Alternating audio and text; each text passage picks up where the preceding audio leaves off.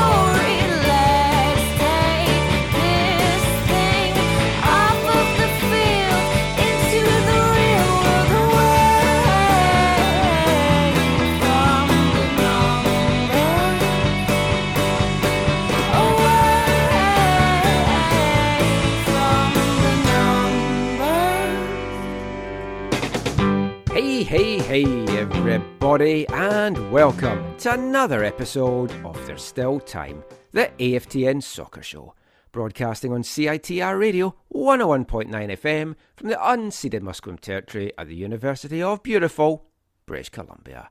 I'm Michael McColl, I'm Steve Pander. And I'm Zachary Adam Eisenhammer. and we're back for another packed show of Vancouver Whitecaps and Canadian football chat. And it's going to be a good one. We've got some interviews coming up around the League One BC season, Canadian Championship chat. We'll look at the Whitecaps news of the week. That'll probably take up two minutes off this show with how quiet it's been, and a lot more besides as well. And it's good to have the three of us back together. How how has your week's been, Steve? What have what have you been up to? Oh, just recovering from a bad back. Um, I, I feel like I got uh, similar back to what you got. We talked about it earlier. I didn't know it was uh, just- contagious. I'm sorry for passing that on. yeah, I just yeah, and it happened right after uh, you dropped off a certain bunch of stuff. So, yeah, Um. So um. No, yeah, just recovering from that, but just watching a lot of TV, a lot of shows. Well, what are you watching, Steve?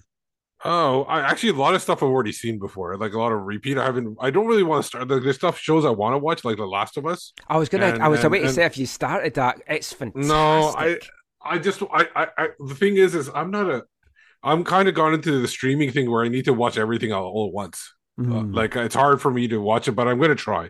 Maybe I'll watch three episodes at least. That's that's based on a video game, right? Yeah. Colin? Yes. Yeah. it makes us want to get video- the video game now. I've got to say because I don't know about the video game, but I've heard good things about the show. I haven't watched the it sh- yet. show is absolutely fantastic. Did watch lots of FA Cup football. Who saw the Wrexham game? That was fantastic viewing. The rest of the FA Cup weekend, not so much, but that was one hell of a game. Yeah, I, I, I, saw the second half. I, I told you guys I, I watched an overhyped, boring game on Friday. Mm. I watched the Canadian play on Saturday, which I again I don't usually watch. I was telling you I don't really usually watch British football, including the FA Cup. But um, You kind of watched a Canadian player in the Wrexham game. yeah, yeah, Well, yeah. for a while. Um, and then yeah, and then today we watched Wrexham, and my it was really fun. My son, because we watched the show, he knows all the play, he knows all the players and some of the chants, and it was yeah, it was really fun. And the game was like yeah, really really good compared to those other two games. It was like it was really really Well, yeah, really the game. the Man City Arsenal game so was bad. absolutely atrocious, which is why I love the early rounds of the FA Cup before all these big teams are in it. It's But that's the thing, The though. one- They, they, they, they, it's not like they played horribly weakened sides either. no, it's just a horrible that- game of that's the- football. That's the part that was so disappointing. You have the top of the two top of the table teams. They had good squads out, and they were sh- like, yeah, it was it was pretty awful. Yeah, The one thing about the I, the props I got to give to the people who broadcast the game, the, especially the Wrexham one, obviously, is because um, essentially they they didn't show Ryan Reynolds that much in the in the. If it was a North American like broadcasting team, it would have been every like minute or thirty seconds. It would have been Ryan Reynolds on the screen, but they maybe showed him like in the second half, because that's all I watched, maybe three four times. Yeah, and And less in in the total? first half. Yeah. Yeah, I, I'll, Yeah. I'll do this shout out again because he maybe didn't listen to that episode that I mentioned this, but it, we want Ryan on our show in March for our 10th anniversary shows that we're doing throughout March. So, Ryan, hit us up, get you on the show. Got a few other exciting interviews potentially lined up from people that know people. little update on tributes that we, we paid last weekend. I thought Charlotte did a wonderful job honouring the life and celebrating the life of Anton Walkes on Tuesday. That was a, a very moving thing.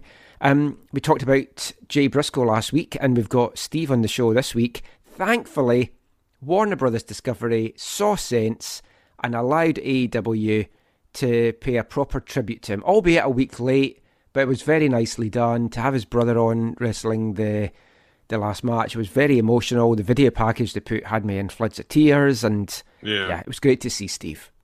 I, and you knew if they had a choice to do it that they were going to do a good job. I, I was mentioning to you last week, on, on, like in the chat room, that like if they had done it, then it would have been like good, like it would have been a solid job because they, you know, we all remember the Brodie Lee tribute back in the day. Yeah, it was wonderful. And it, and the thing is, is like, yeah, the Jay Briscoe said stuff in the past, but he apologized for it. He said he, like he multiple times, and he said he's it was just like a young person not knowing what you know the, how the world works and everything. And everybody said he's a great guy. Mhm. And yeah, that last match you saw Jay Lethal like just basically in tears oh, during the I whole don't match. even know He how you couldn't could even- wrestle it. I tell you, Yeah, it was so tough Yeah. to see. But yeah, nice, nice to see that that was honoured. We will get into the football chat soon, but before that, it's time for this episode's Hot Chocolate Boy. Hot chocolate boy. He's never had one. Hot chocolate bad one. Hot chocolate boy. Yes, it's time for this episode's Hot Chocolate Boy, where I bring you my excursions to the 13th Greater Vancouver. I thought it was just Vancouver, but it's Greater Vancouver Hot Chocolate Festival. We've been out and about. We had two visits this week. One was a revisit to Chez Christophe in Burnaby, which is still the best hot chocolate I have ever had. Uh, it's finished now, so no one else can go, but we wanted to go back and, and get it just before. We had it on the first day of it, got it on the last day of it. Winter with a kick, lovely chili, pull apart, spicy bacon bun as well. That was delicious. But the new one that we went to this week, if you're up at UBC, if you're watching the Whitecaps or any of the games up there, there's a, a nice little coffee bakery called Dough Girls. So we headed uh, along to, to Dough Girls on Thursday afternoon. Sadly, this one only ran until January 31st. They've got a new one from February 1st, but it was the, the Bourbon Street Banana, inspired by New Orleans Bananas Foster. It was a rich milk chocolate infused with brown sugar, butter toffee, bananas, and rum, served with a sticky toffee banana cake and vanilla whipped cream. And I've got to say, that was the best sticky toffee cake I have ever had. It was just, it was hot, it was melty, it was delicious. Hot chocolate was nice as well. I would have liked a little bit more rum, a little bit more of a rummy taste, but it was still absolutely delicious, not sickly at all. Did you share it with your wife, or did you just get the same thing? Oh, we got one each. Yeah. okay. I, saw don't share my hot chocolate. I saw I saw your wife's uh, photos that she shared on, on on her social media, Yes. and um, yeah, look, it looked good.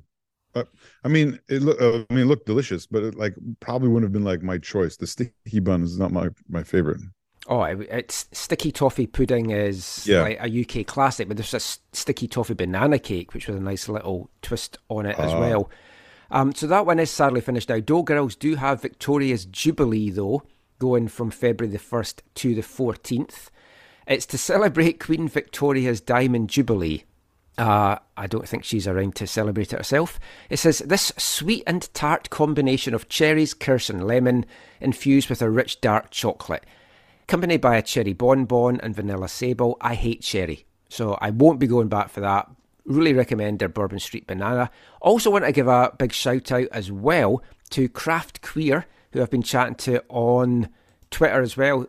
They've been sharing all the different hot chocolate stuff that they've gone to as well, and it looks a lot of fun. So let me know if you've been out to any of the hot chocolate festivals. What has been your favourite so far? We'll mention it in the next episode. I'm sure I'll get out and about to a few more to warm the cockles in this chilly week of winter. Every girl yelling, wanting him to be the terror. Hot chocolate boy, he's a sensation. A chocolate nation, hot chocolate boy. So you'll be glad to know after 15 minutes of nonsense, we're going to get into the football chat now. And we, we've had to fill this part with nonsense and non football stuff because we're going to kick things off by looking at the Whitecaps news of the week. And there isn't any, really.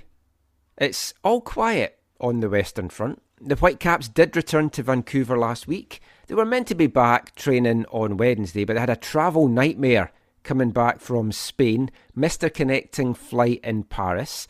Saw that some players then got to fly home, some got to spend uh, a nice day and night in Paris, a lot worse places to be. But then they had to go to Amsterdam to fly home the next day. If you looked at Ryan Raposo's Instagram stories, it was like frickin' Phileas Fogg. Their their luggage didn't all make it back either. I don't think it was visa issues. I just think it had got lost by, by baggage control. and no new players came back with them either. Because the Well, interest in Tai Baribo hasn't come to fruition, Steve. I know we're all shocked at, at that. Well, your mention of uh, uh, bringing up all quiet on the Western Front. So I'm assuming because of this all this travel, some people were in no man's land. it kind of felt like that. I, I, I'm sure for some of them. I mean, they left their hotel at 3 a.m. and they didn't. Some of them didn't get home. So they left 3 a.m. Marbella time. So you're looking that that would have been 6 p.m. Saturday. They left the Yeah. hotel and they got home to Vancouver on Monday evening. But yeah, no new players came back from Spain with the Well, Whitecaps. Well, Tai Baribo was rumoured, of course. We've talked about him in the last couple of shows. That was a waste of time by the sounds of it, because reports from Eretz Sports on Twitter suggested that Wolfsberg turned down the Whitecaps' 1.2 million euro offer. They wanted more for a player that is out of contract in the summer, but they would rather keep him for the run into the season, obviously to get them as high up the league and possibly into European football for for next season. So they're not probably going to look to move him now until the the summer. So it's a a bit of a blow for the Whitecaps, who are now desperately needing to get another striker in. So isn't there a thing where you can sign a pre-contract before in your last six months of your deal or something they, like that? they, they could do, but I'm guess I'm guessing he's going to want to keep his options open. But I'm also thinking oh, I see. the Whitecaps also don't want to wait to the summer to land a striker. They need No, to get somebody now. yeah. So, aside from selecting Karifa Yao in the re entry draft, the only Whitecaps addition so far is Uruguayan centre back Mateus Laborda.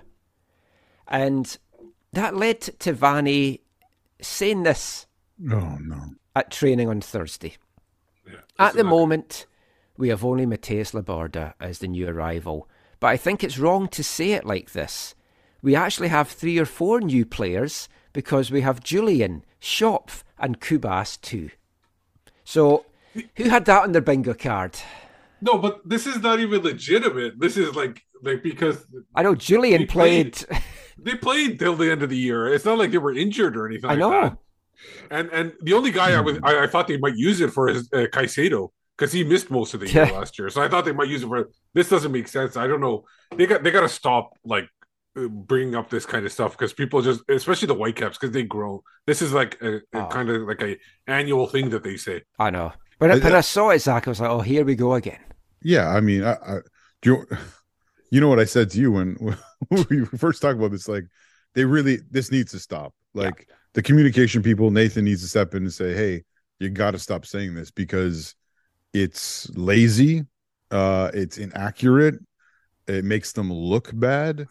I know they're trying to polish a bad situation, but it, it's it's really poor form. It's it's better off. It's better off going say like, listen, we only brought one player in. but That's because we want to bring in the right players. We're just not going to grab anybody. Yeah. that's better off saying that instead of um. But and if he had said something like, oh, like compared to last year, we have we added this compared to last year's roster, but of course then you say who you lost as well. But it, it, this kind of thing doesn't work. It only works for certain teams that Yeah. you know that might like like I, I asked this question once of uh, Peter Vermes at Sporting Kansas City. Like they were like, but there is somebody that actually shows that they go acquire players. But there was like a stretch where they didn't bring anybody in, but they had like four or five injuries, and I asked him that, and so he, so he even said that yes, it's great that here, but we would have preferred to bring somebody in during the transfer window as well. If they're going to go down that road, especially with the players he mentioned, even if he had worded it and say, "Look, we made additions in the summer, so they haven't even been here the full year yet," something like that makes a bit more sense because that's true. But you can't, at this stage of proceedings, class, well, a Schopf maybe because we hardly saw him. But like Julian Gressel and Andreas Cubas, it's like, no, no, no. No way can you say that, that they are new players. But when you look around the rest of the league, especially in the West, every single team is making additions it's starting to get very concerning. At what stage do you start to hit the panic button and think we are woefully unprepared for this season to come? I think it's already pressed. Mm. Is it done? I, I like, I'm giving it to mid February. If we have not got that striker in place for at least some of the games in Palm Springs, then this is not looking good. Oh, it it it it, it, it should be concerning like like for me like i said that they need to bring in wh- whoever they decide to bring in it's got to be by the like i basically end of january because you you know who's going to be transferred in and out in europe their transfer window's closed and they need to bring in somebody as soon as that transfer window uh, closes so they yeah. they, they, they find out who's who's not going who's staying and who like didn't get the transfer so that you get that player at that point because our window here opens at the end of January. So, for, uh, oh, first yeah, week of yeah. February, look to see these additions, hopefully. I mean, there are targets, we're told that they are interested in players, and maybe they are waiting to see if some of them line uh, up a deal in, in Europe or whatever. You just have to hope that they've got something lined up. For just for a little bit of clarity, Michael, right? The, the, I mean, factually, they've brought in five players, right? Ali Ahmed uh, Simon Becher, Yao, like you mentioned, Laborda, like you mentioned, and uh, Gando because he's a Generation Adidas player, right? So then, and obviously he has the visa issues, but you got to balance that with, I believe it's 13 players are out, mm. right? Like there's which 13... is what I'd wanted. I'd wanted the dead weight but they, out. But I said you can only do that if you're going to then actually take steps forward to improve the team. And the but they did have haven't. an over they have an overbloated contract oh, roster last year. They oh, had players that they had to yeah, give up anyway. And Vanni's talking like, about just Cor- wanting the twenty-two core. Yeah, Corn- Cornelius, if you're counting that as the thirteen, he was already not even on the team. There were some other players like that too that were on loan for the full season. Now they're out. So, um, for me, like the the biggest thing was like just replace. For me, was replace the players that are leaving. Um, the mix like like for like a Cavallini, for example, and then just kind of build that depth up, improve that depth I felt like their their starting eleven is pretty decent, but you got to get that depth in if you're especially if you're going to have a 22 roster. I I don't know. I don't know whether it's that they don't ideally want to play pay transfer fees, but then I mean the rumor that they were going to pay over a million euros for Baribo, which I think is a very fair value for a a guy with that record and a guy that's going to be a free agent in the summer as well. Obviously, not enough to tempt Wolfsberg. They think, well, we'd rather for that amount of money, we'd rather keep him and hopefully he can get us up the league table. Of course, if they get a new shirt sponsor, that's going to bring in some more money. That still hasn't been announced yet. I, from watching some of the FA Cup games this weekend, I was watching Walsall, and they're sponsored by Poundland, which I thought that's not that's not the kind of company that you want to sponsor your football team. But then it got me thinking, maybe the Whitecaps new sponsor Dollarama. Also, East Fife are rumoured to be getting a new sponsor. World known sponsor as well. Tampax, going to have that on the, the strip because we're going through a bad period at the moment. Do you think they're just holding off on the shirt sponsor for a big announcement down the road before just before the season kicks off, or do you think it's like? Uh, oh, I, I, am hoping it's that because they have had suitors, is what we've been told, but yeah, I, I have a feeling that uh, like uh, I think this is just a marketing ploy where and it doesn't look good because they do like you know they should have something out there, but um, even if it's rumors, but they're like you know you know how they have previously when they uh, do a kid announcement, they they had a big like thing at a, a local establishment or something. Yeah, like they that. had that one one year at the train place.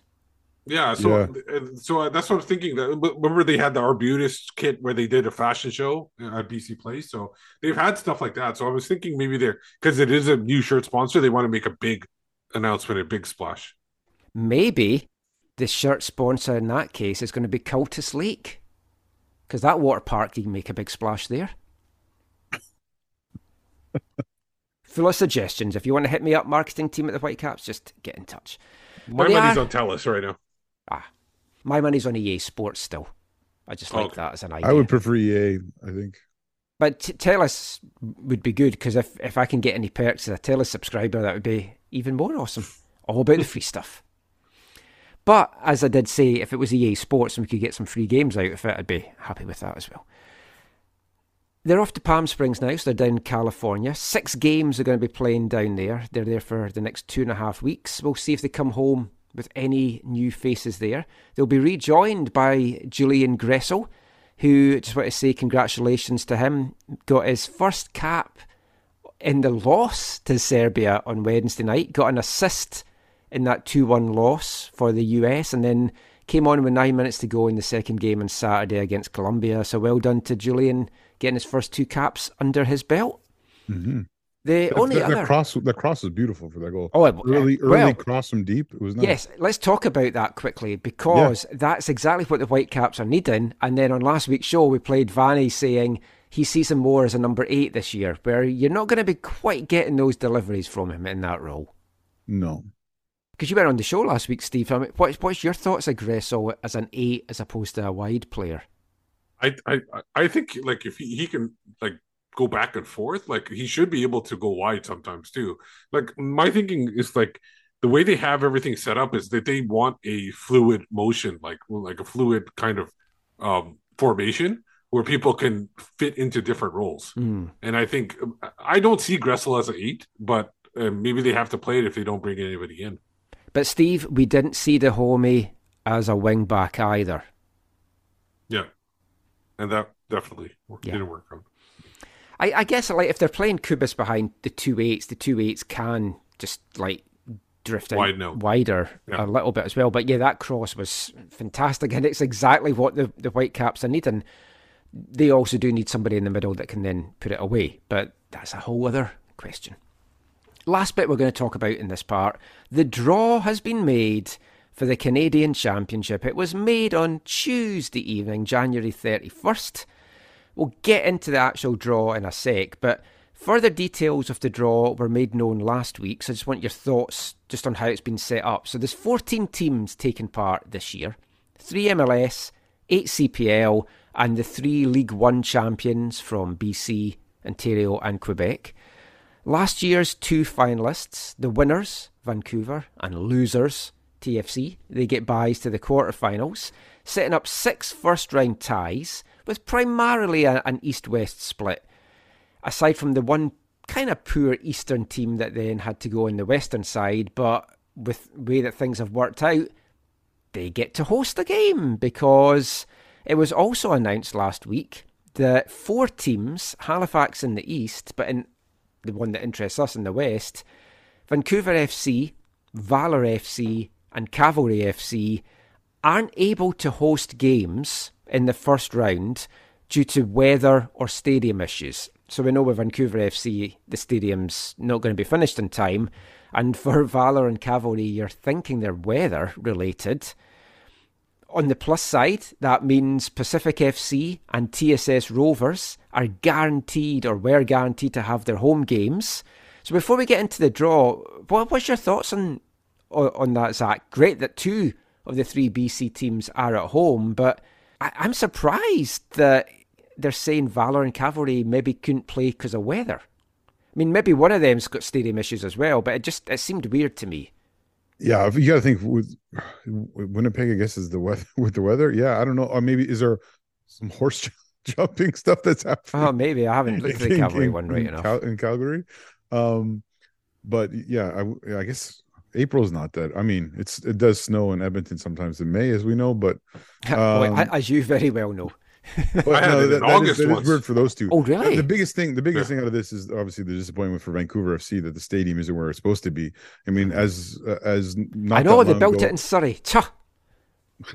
as not that long ago as uh as November, Rob Friend was saying publicly that they wanted Saturday, April fifteenth, to be their home opener Yeah. against Pacific in in Langley, Mm, and now we know that you got part of that.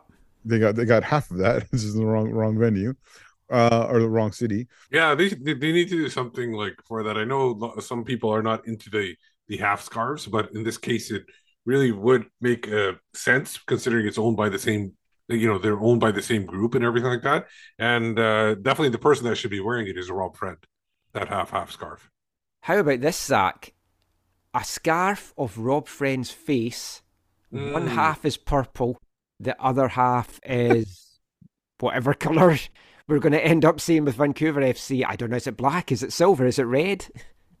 Yeah, it's all those, isn't it? Yeah, I think it is all those so far. As you say that, my son walks into the room wearing a Vancouver Football Club T-shirt, which is white with, well, I think, just black letter and black symbols. But it'll be interesting to see what happens because the, the weird thing in all this is, I mean, for a long time that they've wanted to talk about publicly the stadium and what it's going to look like and all that kind of stuff. And I know part of the reasons that they haven't is because I think the city didn't want them to at certain times, right? Like even when we were there last April, Yeah, they had renderings, they had stuff of what they were dreaming about and hoping for and whatever. but they couldn't But be this- public. The city wasn't ready to do that. At, you know, the the township, sorry, of Langley wasn't ready to do that at the time.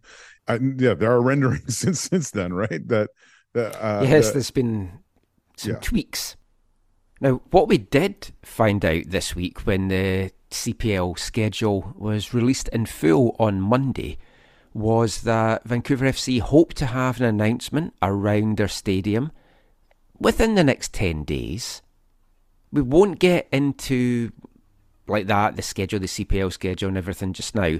All I will say is absolutely fantastic. I feel that Vancouver FC have no clashes with Whitecaps home games. Going to be great for fans that want to get out to support both teams. Everything looks ideal. But we do know that their home opener is going to be on Sunday, May the 7th, a 4 pm kickoff. They're going to be at home to Cavalry FC. So the stadium's going to be finished by then at least. But Yeah, we're actually going, we're going to have Rob on the show next week, so I'm sitting Yeah, down with him this week for a chat. I'm sure so he'll give you. I'm sure he'll give you a good update on all that. yeah, we'll we'll find out what's happening. So let let's get into the draw now, and what a draw it has shaped up to be. I, I've got to say straight off the bat, my big disappointment is that there is going to be no BC Derby in the first round of it. But the flip side of that is you've got the potential of there being four BC sides in the quarterfinals of the West, which would be absolutely phenomenal stuff if we get into the, how the, the western side of the draw is looking first of all, now one team from the east had to make it the switch over to the western side of the draw. We were chatting before the draw was made, didn't want it to be Montreal, didn't want it to be Forge. Thankfully it wasn't. It turned out to be York United. And that's where Vancouver FC are heading for their first ever Canadian Championship game not ideal travel wise for them because they're going to be obviously on the island on the Friday before that. This is going to be only their second ever match as a club, and now they're having to make a long and expensive trip out east, potentially setting up a quarter final and an all Vancouver battle against the Whitecap. Pacific FC are also hosting in the first round. They will take on Cavalry in what is going to be an absolutely barn burner of a match. For me, that is the tie of the first round. And great incentive for both of those sides because whichever side wins that will then be hosting the quarter final, potentially hosting the semi final, and then potentially hosting the final as well. So big, big stuff for both of those teams. And then the game I was particularly waiting to find out, the one I was most looking forward to seeing, who would TSS Rovers get? And I, I mean, this is so long overdue. I've been calling for TSS to get in it when they were a PDL team. I thought Foothill should have been in it, Highlanders. It's it's great that they've finally taken this step. I still want it opened up even further. It'd be wonderful if all the League One teams could eh, like the FA Cup, have your very early qualifying rounds and, and stuff to get in it. I think that would all be tremendous. But baby steps, I guess. Who would TSS Rovers get in their first ever Canadian Championship game? It wasn't a BC derby, but they are going to be at home to Valor FC. Phil Dos Santos for the second straight year, bringing his Valor side back to Vancouver, this time to take on the Rovers. And in his midst, he'll have two former TSS players as well, in Jordan Haynes and Marcello Polisi. That's at, at the time of recording. Who knows who Valour might have on their roster by the time that that game comes around. It's going to be a fantastic occasion. We're, we're going to hear from Colin Elms in the next part, just chatting about that and also TSS's fantastic 2022. So that is how everything is looking in the West. Those ties will be played between the 18th and the 20th of April. We're recording this right after the draw, so we haven't got the breakdown of what days those are going to be on just yet. The quarterfinals would see Pacific or Cavalry hosting TSS or Valour, and then it would be York or Vancouver taking on the Whitecaps. And talking of the Whitecaps, if they want to go back to back for the second straight year, they will not be facing MLS opposition until at least the final. And then again, there's no guarantee that they'd even face them in the final with the way that the East has shaped out, and we'll come to that in a second. But Vancouver drawn initially away from home in the quarterfinals, and they would be away to the winner of that York or Vancouver FC game. But just some breaking news as we were just in the midst of recording here. Vancouver FC have chosen not to host any matches in the Canadian Championship. So that means if they were to get past York, it would actually be the Whitecaps that would host that game. It would be at BC Place, which still get the first ever All Vancouver derby. And yeah, it is disappointing it wouldn't be in Langley under the lights, but it would be an absolutely tremendous and special atmosphere. But yeah, we'll see how that one plays out. If the Whitecaps were to get through that one, they would definitely be on the road in the semi final against whoever won the other quarter final in the West. But they would be hosting the final at BC Place in June if they got all the way through to that stage again. We'll just very quickly have a look at the draw in the eastern side. And in the first round, Forge play host to Laval. Halifax are drawn at home against Atletico Ottawa, but they can't play the games in Halifax, so it's going to be played at a neutral venue. And then the only MLS team that is in the first round, CF Montreal, they're at home to Vaughan SC, the League One BC champions. The winners of the Forge Laval game will host the quarter final against the winners of Halifax and Ottawa. And that sets up the possibility of an all MLS quarter final. If Montreal get past Vaughan, they'll be travelling to Toronto. And the winner of that game will also host the Eastern semi final. But they will be travelling through to the Western Champions for the final, which is scheduled to take place sometime between June 6th and the 8th. Fantastic stuff. Really looking forward to this year's competition. Going to be a lot of exciting games in store. The action gets underway week beginning April the 18th to 20th.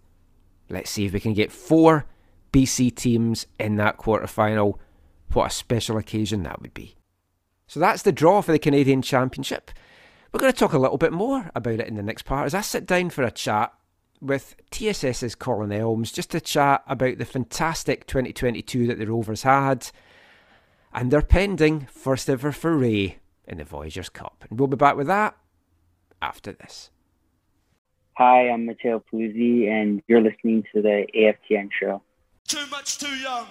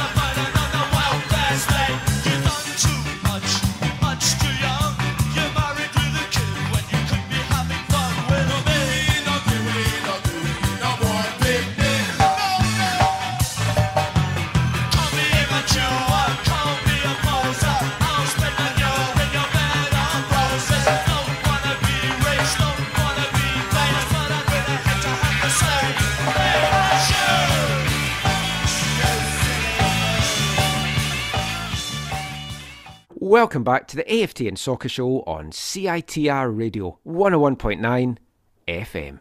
And kicking off this part, we're continuing and we're wrapping up our tribute to Terry Hall this month, who sadly passed away just before Christmas. We're going to be playing three special songs to kick off parts two, three, and four. That one, a track from their 1979 self titled debut album, Too Much Too Young, was also released the following year as a live EP. That was from that live EP there. It also gave the band their first UK number one single. A fantastic song, one of my favourites by The Specials. I don't know about Too Much Too Young, but one team that's certainly done a lot in their short history is TSS Rovers. Fantastic 2022 for TSS Rovers. They became the League One champions, inaugural League One champions. We're going to hear from Colin Elms shortly, just chatting about that year.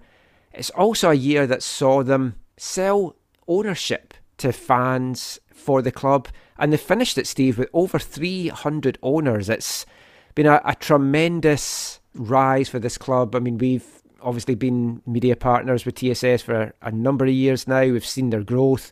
We know the struggles that they, they've gone through to, to even just be recognised as being part of BC soccer. Now they're BC champs and they've got over 300 owners. It's been a fantastic rise. Yeah, uh, you know, everybody like I think his Twitter handles like you know got Colin Elms as the soccer pirate. Uh, now he's just dressed up as King Leonidas, and somebody like just uh, you know p- Photoshop his face on King Leonidas and have him kick people over into the well, saying this is TSS or something like that. Like this, uh, like yeah, great that they have 300 owners. It's good to have community ownership like that. Uh, hopefully, and the thing is, it, it it brings the people, the 300 people closer together as part of the team. And then they're able to bring in other people as well. So it kind of like kind of spreads out though. It's like a web of like support for the team. I mean, it's been a fantastic rise, really, for, for this team, Zach. And it, it was nice to, to see them as the inaugural champs, as someone that's been with them since they came into the PDL in, in 2017.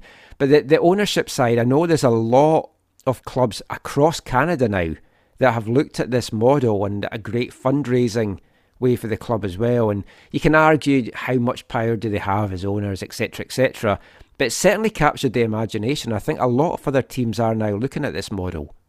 Yeah, congrats to them. I think what they've done with the Spirit of the Rovers is uh, is great for football in Vancouver and BC and, uh, and yeah, in our nation. And yeah, I fantastic for them to you know win League One BC and get get something that they've been like you said before or earlier they've been trying for for years to get into the Voyagers Cup and now they are and so that's huge for them and uh, happy for them and. Uh, so how, they just got the 300 owner like just recently, right? Yeah. So I, I think Is it the are they closing it again? Start, yeah, it's closed now. I think it was either Yeah. the start of this year, or just tail end of last year. So it is closed now. I want to say it's about 320-ish owners, but it's it's roundabout. the, the Oh, okay. anyway. I thought it was exactly 300 because I thought no, you no, know, it- it's it's a then bit the Swan over. Guardians could do like some 300 that movie 300 Tifo kind of inspired by that. That'd be fantastic. Yeah. Each of If our they faces another- on a buff body. But I got a chance to sit down with Colin just to chat about the rise of TSS, the fantastic 22 they've had, the 2023 that is to come, and as you can imagine, he was very cock a hoop about finally getting into the Canadian Championship. The draw has been made now. We'll chat about that. So go stick the kettle on, grab your biscuit of choice, sit back and enjoy our chat with TSS Rovers pirate Colin Elms.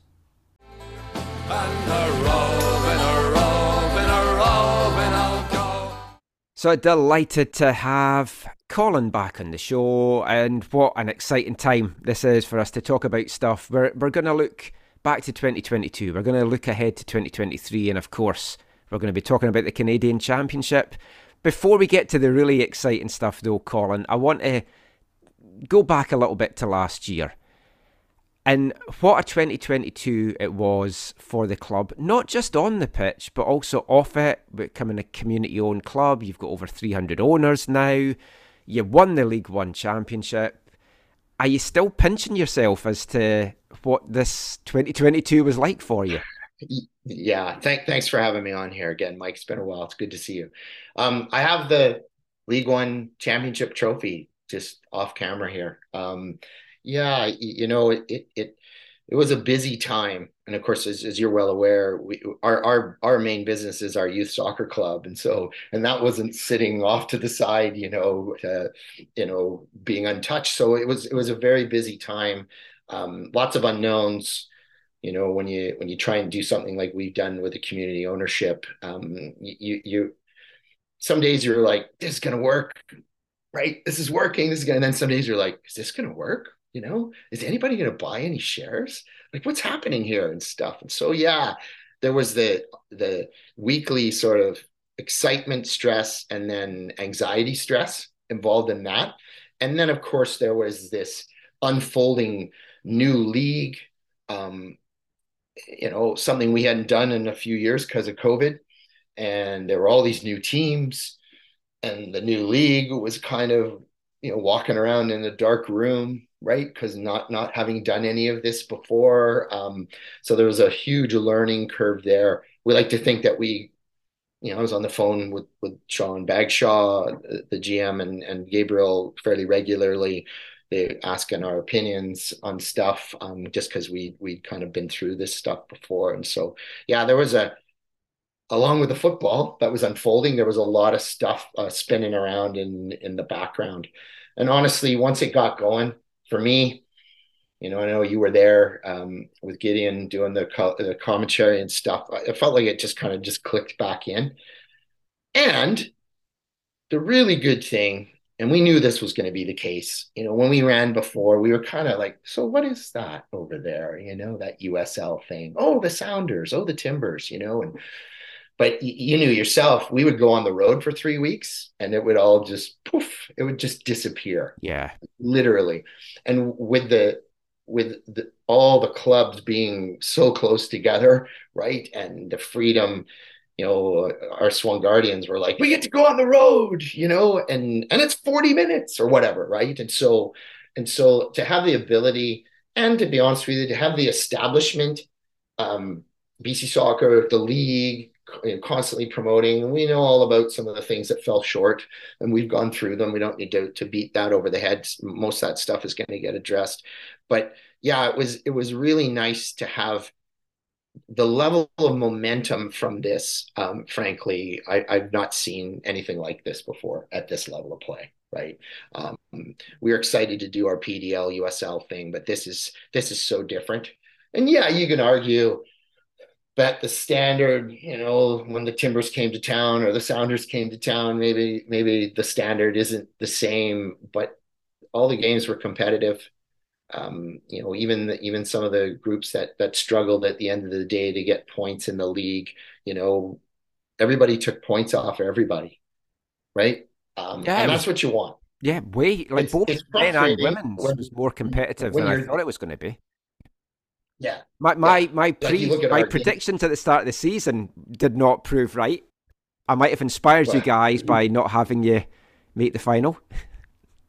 yeah. Well, you know, you, you take it's all the locker room, uh, you know, postings, right? There's always little things that, that kind of push people along, and and we use and manipulate those things to the max whenever we can. And so, yeah, having having done this circuit, not this circuit, but ran teams through that period and before it it certainly helped us right? It it helped us. And we still made a bunch of mistakes and left things un, unattended to and and whatnot as you tend to do. But Hmm. but yeah there's nothing like experience right? And so Yeah. we come in and and yeah that you know will and and the and the coaching staff did a fantastic job. The players bought in um you know right through um you know we obviously we didn't lose any players right on the men's side like we did on the women's side to NCAA um everybody was there right to the end you know a few injuries Kyle Jones getting himself, you know, a suspension for yellows, which kind of,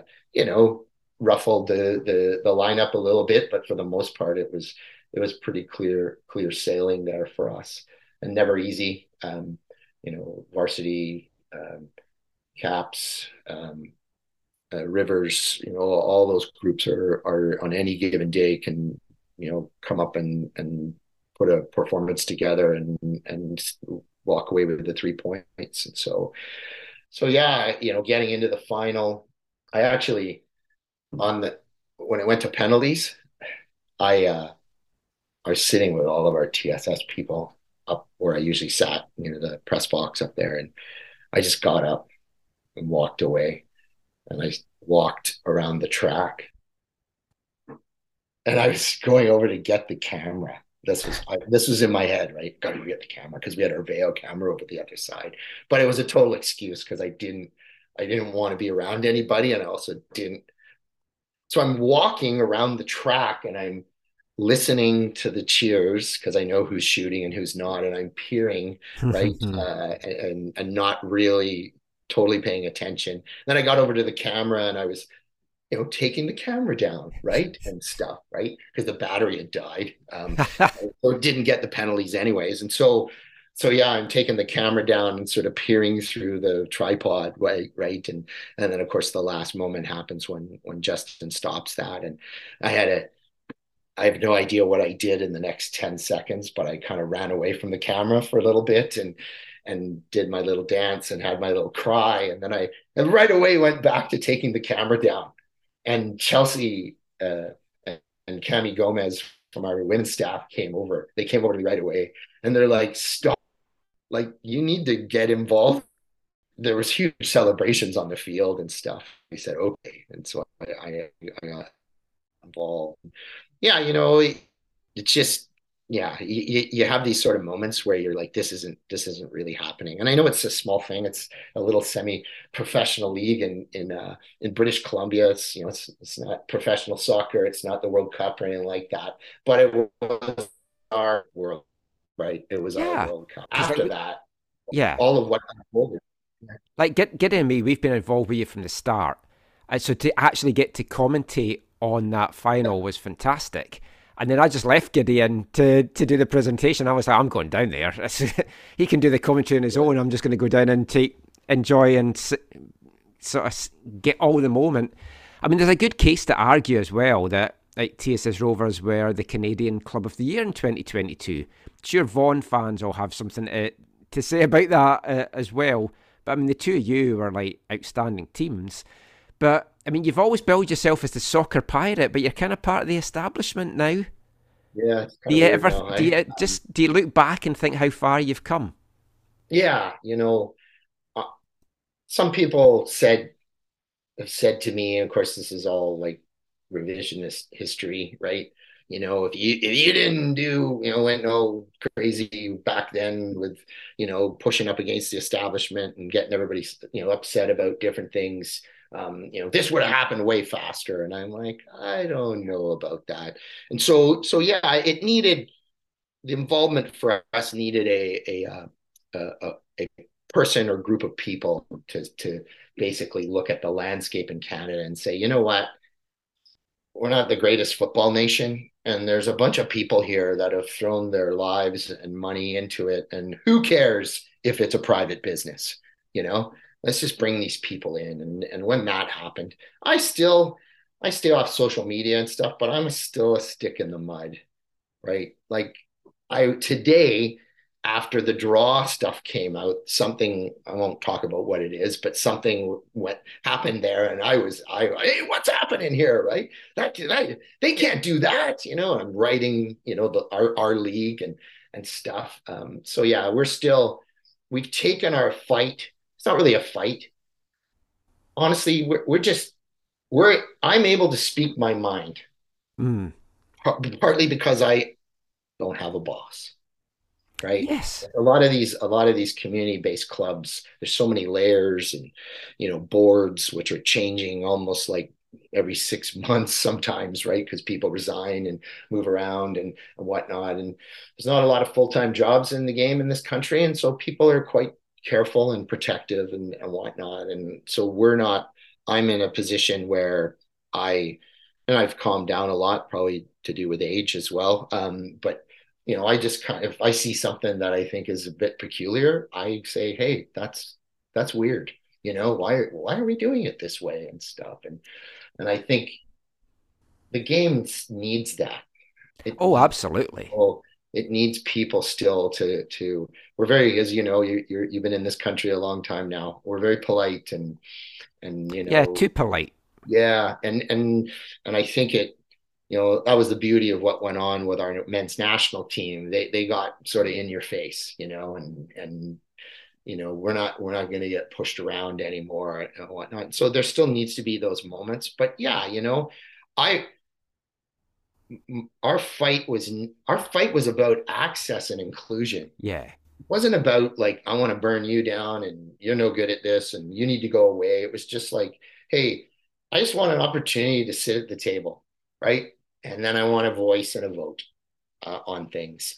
And um, yeah, so so we actually did a uh, we had to do a, a review self evaluation for for our national youth club license, and for the last sort of um, three four years and so I had to write up a review of what what had gone on for us over the years. And I, I'm like, oh my god, like, and yeah, some of it happened by accident and some by design, but but yeah, we've we've had a pretty good run here. Um, uh, I'm sure there'll be moments where that run ends, but it the reality is, is is lots of really wonderful fortunate things have happened to this organization in the last little while and then this you know, we got a youth program that that is, you know, still probably what's that League One thing, you know, um, because that's kind of how the youth uh, soccer industry sort of rolls. But but this is, I'm not going to say this is the biggest thing, but it's pretty darn big. This is pretty darn big. To sit there and watching, you know, Wheeler on OneSoccer say TSS Rovers, that's just bizarre. It's Oh, to, bizarre. to, to see your name first out of a draw as well in a cup oh. competition. I. But like, let's get into that now. Let's l- move into 2023. Sure. We're doing this right after the Canadian Championship draw. TSS Rovers, the first ball out. Now, when they were moving everything around from the east to the west, we were chatting in our AFTN chat and we're going, I don't want it to be Montreal and I don't want it to be Forge. And then it's turned out that it was York, which was great because now Yeah. we've got a draw, which the disappointing thing is, yeah, there's no first round BC derbies, but there could be four BC teams in the quarterfinals. You've got Valour FC coming, who I've got to say, I think Phil Dos Santos has built a good team last year. He's made some strong additions this off season, and I, I'm I'm tipping Valour to be a top four side in the CPL. You've got two former players at least Yeah. coming back, Marcello Polisi. Obviously, the Polisi names are very much associated with TSS. Jordan Haynes as well. Talk us through your emotions when the draw took place. Talk us through what you thought about getting Valour. Yeah, well, we the rumors started to circulate early here in the last week or two that we were, you know, because we declared our home venue um, that we were going to get a home game. That, of course, got confirmed basically today, because up till June, June, January 29th, um, everybody had to go and fill out a survey for Canada Soccer for this competition, and they had to declare your home home venues. Um, this was what what was a bit weird for us today because I was of the understanding that if I wanted to play at home, I had to declare the, the, our facility available for the entire competition, right? And it appears that maybe that's not the case now. Oh, right. Yeah, yeah, and and so we knew we were going to be home, um, uh, and and clearly we were going to play a professional soccer team. Um, unlike you, what you just said, oh, don't don't be, you know, we were like, hey, maybe Montreal, right? Maybe Montreal's going to be on our side. Um, See, I, I always want the tie that you've got a really good chance of winning. yeah, fair, fair. There's a there's that, and then there's the the actual well, business clearly, and the glamour part of it. well, yeah, you'll make more money from Montreal game. Yeah. Yeah, yeah, and just more coverage. Do you know what I mean? Like just more, more, um, and then and then, frankly, more giant killing, right? You know, you look at is it Darvel? Yes, Darvel Aberdeen was absolutely tremendous. So yeah, th those sort of things put you on the map, like Yeah. instantly. Kind of like the draw tonight, I guess, to some degree on the map more, but something like that. So yeah, I'm not certainly not dismissing our opponent by any stretch of the imagination. This is, we know who we are, right? We know what's a, uh, ahead of us. Um, but it's 90 minutes on a grass field, right? And weird stuff happens or doesn't happen, right? And and momentum happens, and so you, you just never know, right? Um, what are we? We're one one week into the CPL season. One week, yeah, one week into the CPL season, but obviously your season hasn't started yet. So it, this is your Yeah. first game of the year. True, true. We have, as part of our our involvement here, we had to to prove like we couldn't just show up on the 18th, right? Yeah, I was wondering if I was getting a game for you guys or not. Yeah, we, we we've we actually uh, we begin camp on March 20, which is really early, um, and that's created some challenges um, that I think we've pretty well overcome with a lot of our players. Um, they're some are off busy getting dispensation to return early from their schools. Ah, good. Been on the phone a little bit, and obviously academically, just walking away. Which, to be honest with you, with, with the way the pandemic rolled, that's not such a big deal. You know, Hmm. doing stuff online um, isn't isn't you know like it would be if we'd had no pandemic, right? Then the university's probably been like, you're not doing that, right? So, yeah, we got a little bit more work to do there, but we've we've you know we the other the other unknown for us, Mike, is is that that um, you know we still may lose some players, right? Well, yeah, because I, I know I know some of your players are. I've I've seen them at the trials of Vancouver FC. That's all I'll say. And that's our job, by the way. Yes. We know that that this, as we like to say, and we've said it many times, our job is to never see you again, right? Yeah. We've moved you up. We all, you, you already moved like Bella Rocks off to France on the women's side, and Gabe Escobar obviously over Yeah. to Halifax. Fantastic. Yeah, and so and so if, if some of the players that we've rostered for this particular uh, competition move up into the higher levels of the game, that's another trophy for us, right? And so so we have to kind of wait to see what happens there.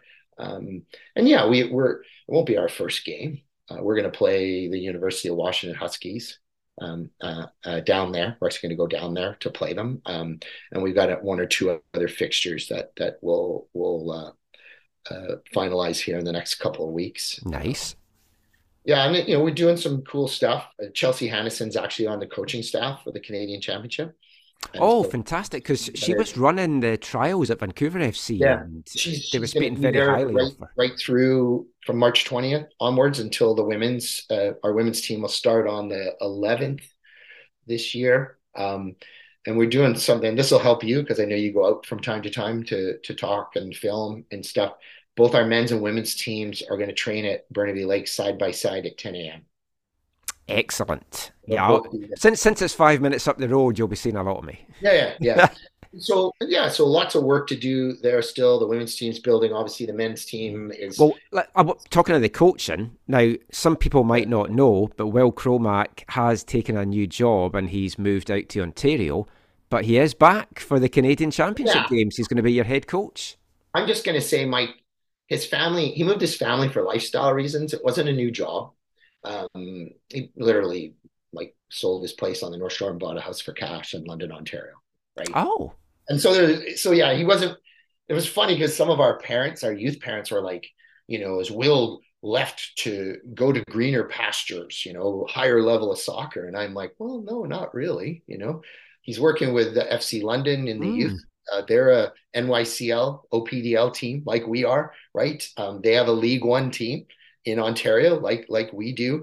Will's working with uh, now. He's he wasn't going to do it right away, but of course they drew him in. He's I think he's working with their U17 boys, and then he's assisting with his daughter's U13 team and whatnot. And so he's yeah he's he once this Canadian Championship thing sort of kicked up, he was like, I'm coming back, and so he's back. that's fair. He's gonna arrive. Yeah, he's gonna arrive. I think on like the 18th of March, and probably stay at his parents' house or sleep on somebody's couch. He's already got a car, and he's and he's here until this is over, right? Oh, so June eighth. Which yeah, which could be April 19th, right, or 20th, um, or could be later on. We'll see. And then um, and the announcement I think has somewhat been made, but not maybe officially. Uh, when Will steps away, Darren Rusher, who's been our assistant coach over the last season and longtime uh, staff member with our group, been running our U uh, 18s in the Fraser Valley Soccer League for many years. Uh, Darren's going to take uh, take the team over, and Ross Kenny, who was helping with us last year, got a full time job with the Whitecaps, and so he's with their um, one of their MLS uh, pre MLS uh, groups, the U17 group, I think. Hmm. Um, and so yeah, we got we got a couple. Our goalkeeper coach, there's a few people, same people returning, but we got one or two new faces that we'll be announcing here probably in the next week or so. We just announced our women's staff. I don't know if you saw that. Yeah, saw that. So that that was good. It's great. Yeah, Yeah. Chelsea's back, so obviously I'm I'm delighted Yeah. by that because I think she's absolutely fantastic. Oh, yeah. J- just to focus, like I'll talk a little bit about the women in a sec, but uh, just the on the men's thing, y- your roster for League One. My understanding is it can be different for the Canadian Championship, so you might be able not to bring in some ringers, but you can have some different guys on that roster. Is that right? Yeah, we were allowed to. Um, we had to declare a roster of uh, maximum 50 players. We laughed because we didn't have 50 um, on November 30th. And of those 50, Mike, 10 could be new to the organization, not Okay, involved in the uh, in the in the League One and League One finals and stuff like that. so you can So, have yeah. like League One All Stars if you wanted. Yeah, so we've, as I've said to some of our our peers in the league, hey, you know what? If you go and win this thing and get into the Canadian Championship, you'll attract players too, right? The reality is, is when when the season ends, everybody goes back into the pile, right? And and so, yeah, so we we've th there's some additions. We'll be announcing the squad in the next little while. There's some additions there that you'll go, oh, really, right? Um, and we didn't anybody that wanted to come and be involved with us, this wasn't a, hey, I want to come play in the Canadian Championship and Yeah. then I'm going to go. Now, at the end of the day, this is amateur soccer. Um, and if somebody wants to leave us after the Canadian Championship, we'd be super disappointed, but we're, we're not going to certainly stand in their way. But it was pretty clear to the people coming in and the players returning that this wasn't just about April 18, 19, 20. This is about League One, right? This is about April 29th to July 23rd um, and beyond from a from a playoff perspective. And so we brought back and recruited new players based on the fact that this Canadian Championship game, and of course, only 18 can get on the roster, right? Um, was a was the Canadian Championship part was a bonus, and so the the players have come here knowing that they're going to have to work like crazy to get themselves onto that roster. But if it doesn't work out for them, we expect them to be here for the this the season moving forward. So Yeah, that's fair. Yeah. The the season plans were announced today. So obviously there's a new team in the league, Harbourside FC. A uh, nice expensive ferry journey for you, but it's great to have a, an island team in Yeah. the north now for the, the island derby. But one of the big things that was announced is the, the change to the playoffs. We're going to talk about that in the next part of the show because we sat down with, with Shan Bagshaw earlier Yep. today as well. So the way that the new rules are, you wouldn't be in the Canadian Championship next season because you only finished second in the league. It's going to be the regular season champs that, that move on. But what do you think and, about and that? honestly, we fully support that, right? Yeah, I quite like that as well. It needs the way it needs to be. Um, obviously, the women's uh, thing is a little bit different. I don't know if you're aware of this, but we're actually hosting the interprovincial championship. Yes, I saw that. Someone did an interview with Dino So Rossi. two where- entries on the women's side. Two entries. Yeah, just like uh, Ontario did. Um, this Oh yeah, yeah, because Quebec held it last year and they had the two. yeah, yeah. Yeah. Sorry, it was Quebec. You're Yeah. right. Yeah, two, two from Quebec. Um, so whenever you host that thing, you you get you get two. Now, what does that mean? That means that the league winner um, gets a spot, right? In in that, um, and then it'll be the second, the loser, the the winner of the championship. Right. FA Cup, as we Yes. call it. And, and if that's the same team, then it'll be the, I believe it's the second place in that competition, not the second place in the standings. That's that's fair. Yeah. The playoff thing, we voted on it.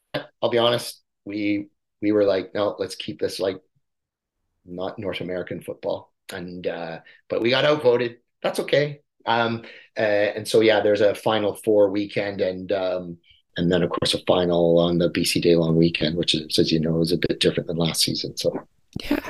La- last thing to ask you. the obviously a lot of success in 2022, and folk are going to keep looking for you to to continue that success. Do you feel the pressure on you to keep building this thing? And how Yeah. how big can you realistically? How big could you get? I think there's an external pressure. All eyes are upon you, right? Um, and certainly the the players already know that are with us that you, you, you want to be back in this with this opportunity again in 2024. You need to have the most points in the league, right? And and they're at the age where where training to win is is you, gotta you gotta figure out ways, right? But internally, internally, and you and I have had lots of these conversations. Um, our our win is Gabriel Escobar. Yeah, That's that's our win. And and if we can have two or three Gabriel Escobars at the end of this next segment of our journey, um, that internally supersedes some of the other stuff that externally we all obviously um, uh, want want to have happen. But you don't control that, right?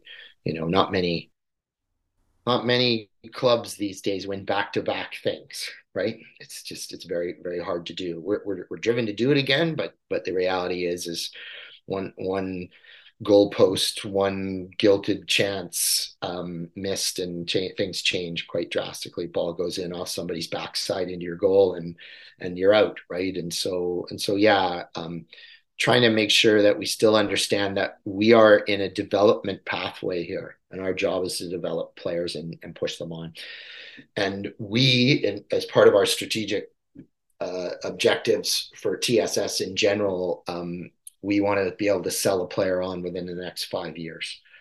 And i know that there is behind the scenes there's stuff happening that may see some compensation internally happening. So when a Gabe Escobar goes from TSS Rovers or Altitude or whoever, right in the league, and they go into the CPL, there may be some some uh, there may be some uh, uh, um, compensation that ends up in the, uh, the group's uh, path that, that is passed Hmm. the on. So we'll see how that goes. Um, but that's our big, yeah, for me as the sporting director here, that's a that's a big kind of thing for us. We want to be able to celebrate these these players that that move on into the professional game. So fantastic. Well, as always, thank you so much for your time. Always a pleasure chatting to you. Looking forward to seeing you back at training, and I'll be pestering you for a lot more chats to come. Go and enjoy the rest of your night now for the thank you, sir. the draw. We Cheers, Colin. it. Take care, Mike. A a a. A a a a a a.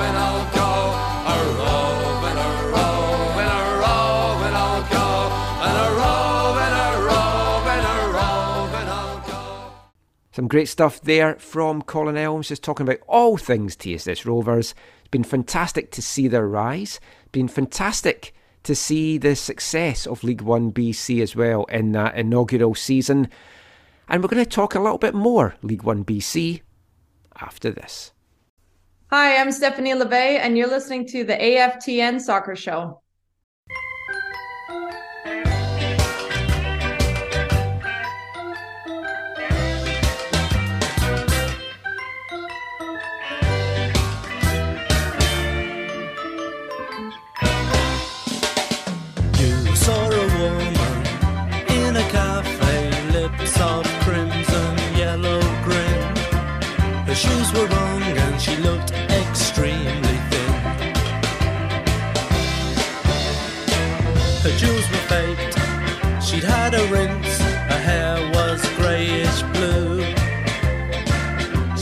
Ashamed when she explained to you. It ain't easy when there's no one to lean on. It ain't easy when there's nobody there. It ain't easy when your lovers are all gone. Nobody there, nobody cares. The pubs were closed, she'd got nowhere to go when she'd spilt her tea. Have you never thought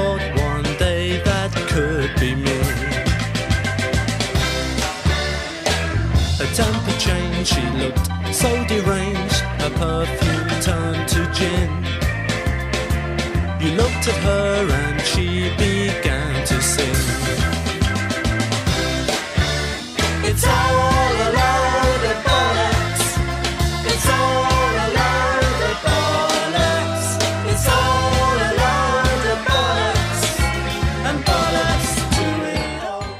Welcome back to the AFTN Soccer Show on CITR Radio 101.9 FM. And kicking off this part is a track from the second Specials album, More Specials, released in 1980. That was Pearl's Cafe. I love that song on the album, always have. Love the lyrics as well. It's all a load of bollocks, and bollocks to it all. And something else that was a load of bollocks this week. TFC signed Sean Johnson. That in itself isn't a load of bollocks. That's an absolutely fantastic addition for TFC. I would have loved to have brought Sean Johnson here, so that is the, the good part of that story. But they're trying to bill him as the Minister of Defence. And as we all know, that is taken by Vancouver Whitecaps' own General Manager of Women's Soccer Operations, Stephanie Labbé. And Steph herself retweeted it going, Sorry? Question mark. So they're trying to take the title off Steph, Steve. It's not on. It's not possible. He's American. He's not qualified to be the Minister of Defense. Oh, do you know, he- I didn't even be. pick up on that aspect of it, but Yeah. yes, you are right. Yeah, so Well, it's not even technically, Steve- possible. Technically, Steve, you don't have to be born in Canada to be the Minister of Defense, but You it is need Canadian citizenship. Not to be. No, no, you don't. To be. You, You mean they would let me be? Well, Canadian citizenship, sure. Yeah, okay, you're right. But um, it, I mean, it is a little kind of awkward that Toronto FC would choose to use that as their. It it's Hmm. people that are in social media that probably just showed up like maybe a, a year ago, didn't have Or any some idea what was going on. Yeah, exactly. And Some interns so- had a funny idea and thought, oh, this will be great. No one's ever thought of this before. The Yeah, the funny part of the video because I, I saw when Steph Labbé put up the the sorry retweet, um, that's when I saw the video the video, and um, the first time like it has captions or whatever, but he's talking and I I misheard him the first time because he's I thought he said hello TFC fan, like he was talking like there's only one TFC fan, but he actually says TSC fam as in terms of TSC Oh, fam. Ah, yeah, yeah. But I thought he said fan. It was really. Fun. I had a good laugh.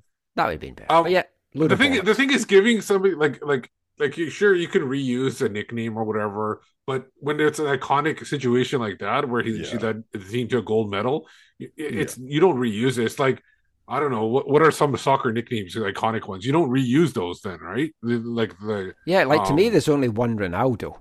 yeah. Yes. Yes, that that other fake one Well, that's why- playing in Saudi that's why they- Arabia. Well that's why they use both names when he they call him right or they don't Yeah. use just use one And that's Yeah, why But- the, the next one in Brazil, his name was Little Ronaldo, Ronaldinho. Yeah, Yeah. I, I'm trying to think of some of the other I, iconic nicknames, like the Kaiser. When you hear the Kaiser, Yeah. you think Franz Beckenbauer, Fat Franz. Granny Shagger. We all know that's Wayne Rooney. Pele had a nickname Well, too, he- and so did Maradona or something like that. Like they had nicknames. I just kind of remember them off the top of my head, but they had a, like nicknames for sure. Um, and and you don't you reuse those when it's somebody like and, and yes, I'm not comparing Stephanie Labbé to those iconic players, but there was an iconic situ- a situation happened where people up edited her Wikipedia page to include occupation as Minister of Defense. Like Yeah. those kind of things are are huge. Like you don't like it's just people that don't do research when they tweet something out and thinking Yeah. it's never been used before. Yeah, the low soccer IQ. I also think it's kind of awkward because it's yeah, like you said, Steve, it's an American, right? Like that is as much as I said that doesn't matter. It, it is kind of awkward. yeah, I mean, no one's going to say El Tank. There's only one El Tank in MLS. L, L arm personnel carrier. yeah, let, let's see if they can sign a, a striker that's got another cool nickname that they can do something with. But yeah, that was all a load of bollocks. Something though that wasn't a load of bollocks was League One finally came to BC in 2022, mm-hmm. and it was a, a great first season for the league. We talked a little bit about it with Colin in the last part, and there's going to be a new team, an eighth team now this coming season in Nanaimo, two island teams, and it's it's great to see it, it growing. And I, I still feel there's a lot more scope to to get a lot more teams in, but it's nice to have a, an island derby now in the league as well. Oh, totally. So- that'd be great. Yeah, looking forward to getting to that. So, our second feature interview for this episode is with the League One BC General Manager, Shan Bagshaw. So, we just wanted to chat to her about the fantastic inaugural season for the league and what might be to come in 2023. So, go stick the kettle on again, you're worth it. Get another biscuit and sit back and enjoy our chat with Shan.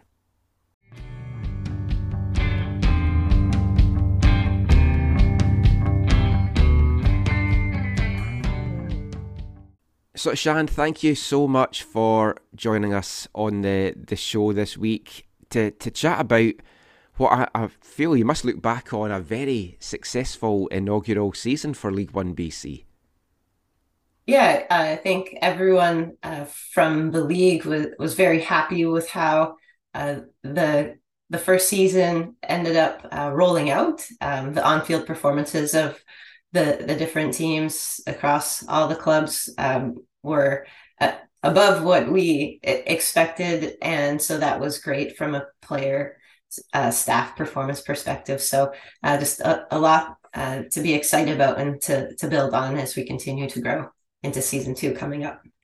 Yeah, I mean, I, I'll admit I was a little surprised at the, the quality throughout the league. I knew there was going to be some strong teams because watching them in universities and stuff, I, I knew what teams were maybe going to be strong. But particularly on the women's side, I, I was a little bit genuinely surprised at just how strong the depth was because nobody was really getting blown out. There there was the couple of like outlying re- results, but this is something that's been needed in the province for for such a while. And when you look back to to your time playing, uh, I know you played with the Whitecaps, and they had a, a a good women's league then for Canadian players, but there had been that big gulf, particularly on the women's side, and. You look now what's happened here, and you what's happening in Ontario, Quebec, and what's rumoured to be happening elsewhere. This has just been such a needed step for Canadian soccer. Yes, for sure. And on the the female side, because there has been such a gap, you potentially it then for players who want to progress to the other level or higher levels, um, once they're done their college or university play, that is kind of where where they stop. Um, but with the women's pro league, you know, it plans to come in domestically in 2025. But to have this tier of play is is so important um, because it gives players that that stepping stone um, for meaningful high high quality matches um, for a large number of, of months um, and it, it just again provides some extra exposure uh, and to be seen again domestically or potentially overseas because you see a lot of players female players right now in league one ontario um, plsq um, and one player from league one or two players from league one bc uh, three, sorry, uh, on the female side, going over to, to Europe after the first season. So it again, just the platform um, to continue to progress to higher levels of the game. Yeah, I was going to mention that um, because, like, you look at it, Bella Rock's gone from TSS. She's over mm. in Germany. Germany just now. I was going to say mm-hmm. France, but mm-hmm. that's Kayla Consalves mm-hmm. from Altitude, and then of course Danielle Steer has gone down to Australia and she's doing so well. On the men's side as well, we, we've got Gabe Escobar that's gone into the CPL, and then just drafted this year by Vancouver FC Anthony White as well. So I, I think that like the feedback, I, I don't know like how much the leagues maybe spoke to players after the, the season was done when you were just rounding everything up. What was kind of the feedback like from that side of things? Uh, yeah, one of our goals was to to get direct player feedback at the end of the season, um, and that's something we're looking to definitely do um, as we go through this season. Um, so we receive feedback, uh, end up being from from the clubs, the end of season survey, uh, but the the indirect feedback we did get from players was that being able to have the the meaningful games, meaningful matches from May through to um, you know end of July, early August for some clubs, it really helped them in their um, their player development. So they felt like they're in peak form when they came to, uh, for some of them, their university season. So that gives them essentially eight months of, of high level soccer. So um, I think that was the the biggest piece of feedback. Then they they weren't having to to ramp up. They felt like their fitness was was at a higher level to start their season, um, and just overall being able to have um, con- consistent play uh, was really helpful in a, a high level training environment during those months as well. Yeah, I think you noticed uh, on both the men and the women's side, a number of the players that had played this season went on to have really strong college seasons, and the the clubs that have been linked with universities here had really strong youth sports seasons as well. So I mean, that was all great to see. So we'll have a little look forward now into 2023, and I know there's maybe some things that you, you can't say just now, but what's your expectations? What's BC Soccer's expectations now for League Two for continuing this growth of the league this year? I think uh, a, a big goal of the league um, and also of the clubs is just to raise the the standards um, off field and on field. So what went well in season one can we do better? So can the on field performances be consistent? Can the depth of the player pool across the province, across the league, within each club gain gain more strength? So you have the the pathway from BCSPL to um, into League One and and then on to again higher levels of play. So the various levels within the player pathway uh, to support one another. Um, so I the, the league's growth from, uh, or sorry, goal from a, a standards perspective is match day standards being as consistent as possible across the different eight club environments. Um, and the clubs are really working hard uh, to raise raise the standard um, that they have for the match day experience for players and fans. Um, so so that experience as well um, is really important for the growth of the league and the support of the clubs. Um, and yeah, that again, this the support that the players get um, to be able to perform to their best and their potential.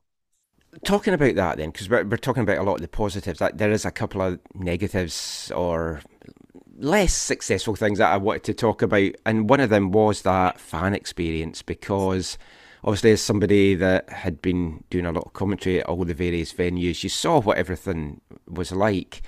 One of them, I guess, being admission fees, where I think the two of the clubs in the lower mainland, I'm not sure, I think Victoria charged as well, but you had some clubs charging money, you had some clubs not charging money, you had some clubs that had great game day experiences and there was food trucks and there was some clubs. I know Varsity struggled to get food trucks to come out to, to UBC and there was some clubs that, that had nothing at all. So I guess that's what you're talking about by the standard that everyone has to offer a, a minimum now of something.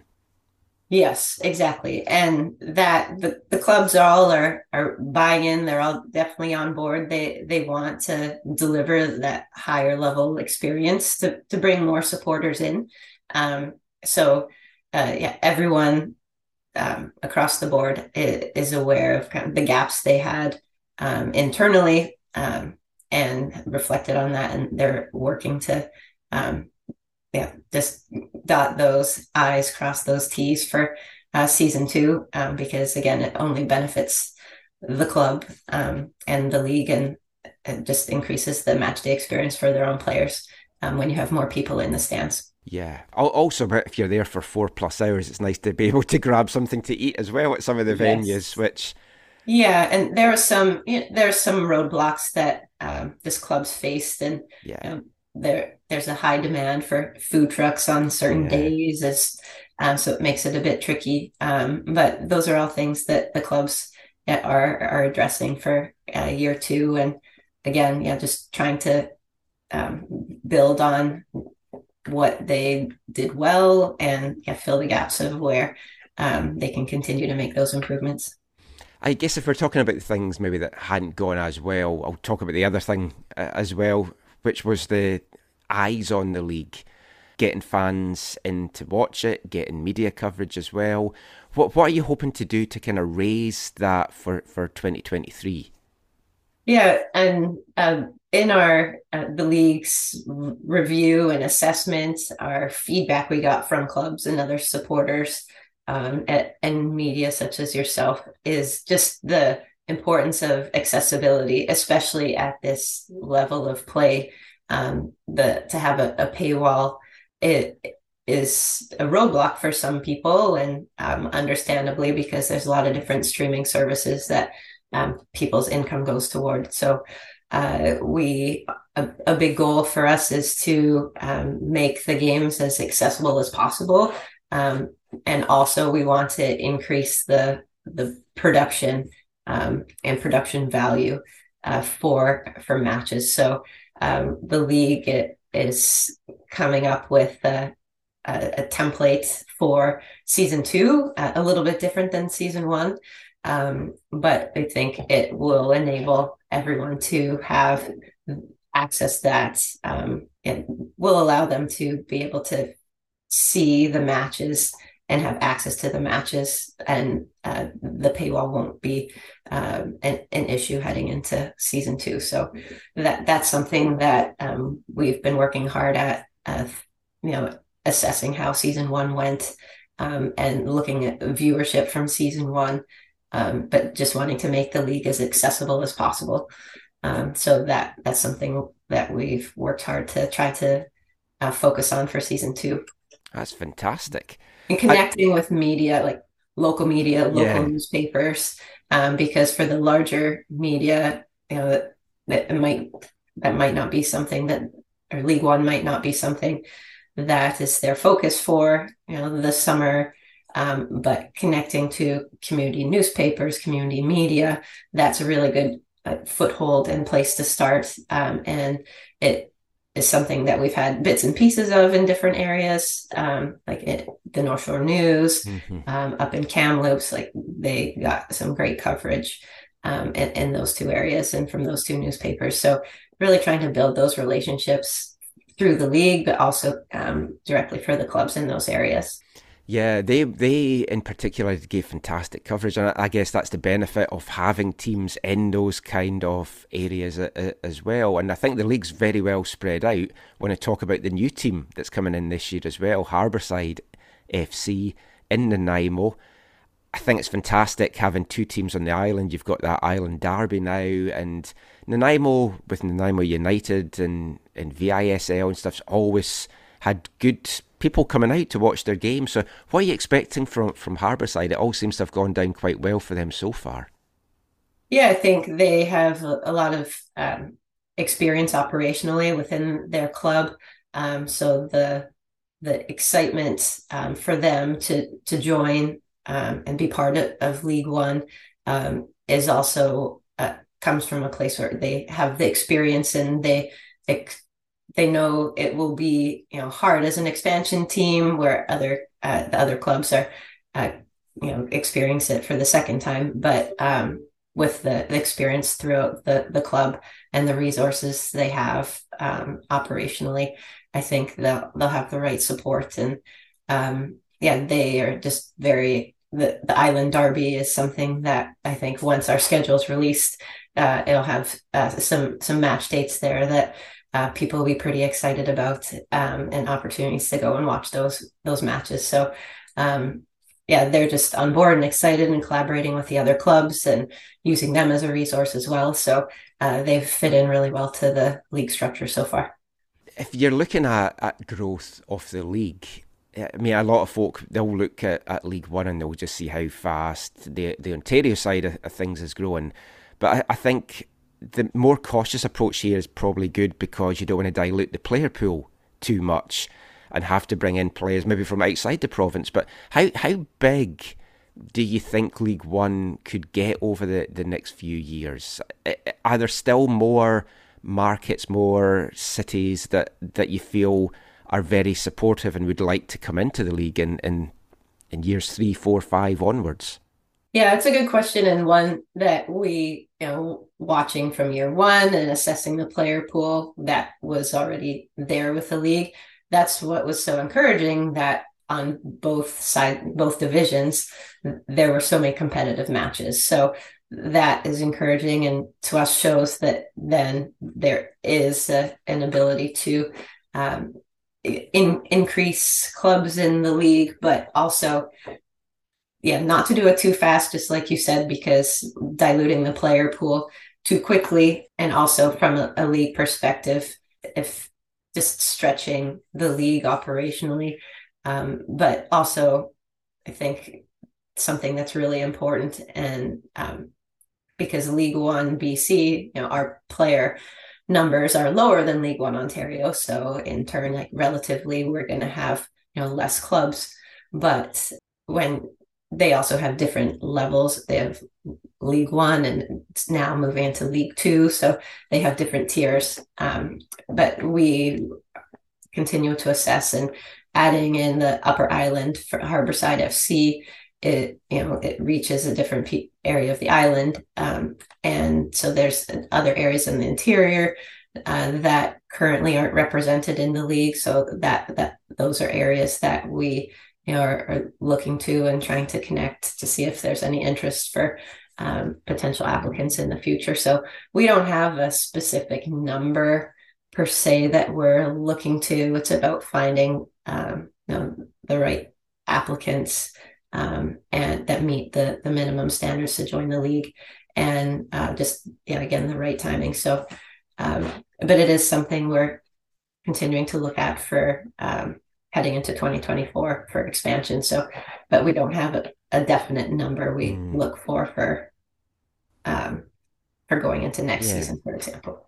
I, I mean, I, a question I, I'll, I'll ask you because we, we've got you in the show because it's a question I get a, a lot, and I, I know it has been explained in the past, but just for folk listening that still wonder, there's always been questions. Well, why don't you just let the existing clubs that maybe say play in VMSL or play in BCSPL uh, come into the league? And, and it's newer newer clubs that start. And why why did BC Soccer go down that that avenue? Yeah, good question. So the um, the the premise behind that is um, so BC Soccer owns the the brands um, for the league. So the the license holders, the, the clubs, the license holders, they um, they sign agreement to operate the the license. Um, the they're separate entities from the from who is from a youth club. So Harborside FC, many of their staff are from Nanaimo United, but Harborside FC is a different entity than Nanaimo United, um, and they so they have some similar operations uh, or operational staff that cross over between the two. Um, so I guess the best way to explain it is that the um, if a, a League One BC organization says, "Oh, we can't operate this license anymore," uh, then that license could shift to be operated by somebody else, um, and the but they would still operate under that license. There would just be new ownership, for example. So that way, the the brand isn't like coming to an end uh, when um, a, a League One BC club might be shifting ownership. Right, yeah. Um, I, I guess talking of that, then you've got new ownership in uh, as well this year with Varsity, Hope and Health buying over them. It's going to be a big Indigenous aspect to the club, from what I can see from their social media. That must be very exciting for everyone involved as well. Yeah, and I think it's very important that because we talk about opportunities, and that's one of the key pillars of the league. Um, there should be opportunities for everybody in the league. So having a pathway um, for Indigenous youth, adult uh, through sports in League One BC is very important. Whether it's through uh, Varsity FC or whether it's through another club, um, I think being able to see um, people in in places helps others know that it is possible and so it it's very important to have the that relationship and have have that pathway uh, through the league. So we're very proud that they um, trusted uh, us as a league to you know operate their their club um, and within our framework. So yeah we're really, really looking forward to uh, the future and vision for their club. So, looking ahead, we're we're recording this on Tuesday before the Canadian Championship draw. TSS Rovers as League One champions are going to be in that, which is very exciting, and hopefully is now going to be the the way forward. There was the the League One Women's Championship in Quebec last year. I know that that's the plan at the end of each season to to have that. Dino Rossi had been speaking to one of the guys at Northern Tribune and had revealed that it looks like BC's hosting the the League One Championships this year as well, which is also exciting. Can you just talk a little bit about like the League One Championship and also the fact that the League One BC champs now get that spot in the Canadian Championship? It's something I've wanted for ages for for TSS, having been involved with them from the PDL days. So I, I'm very excited by all of this.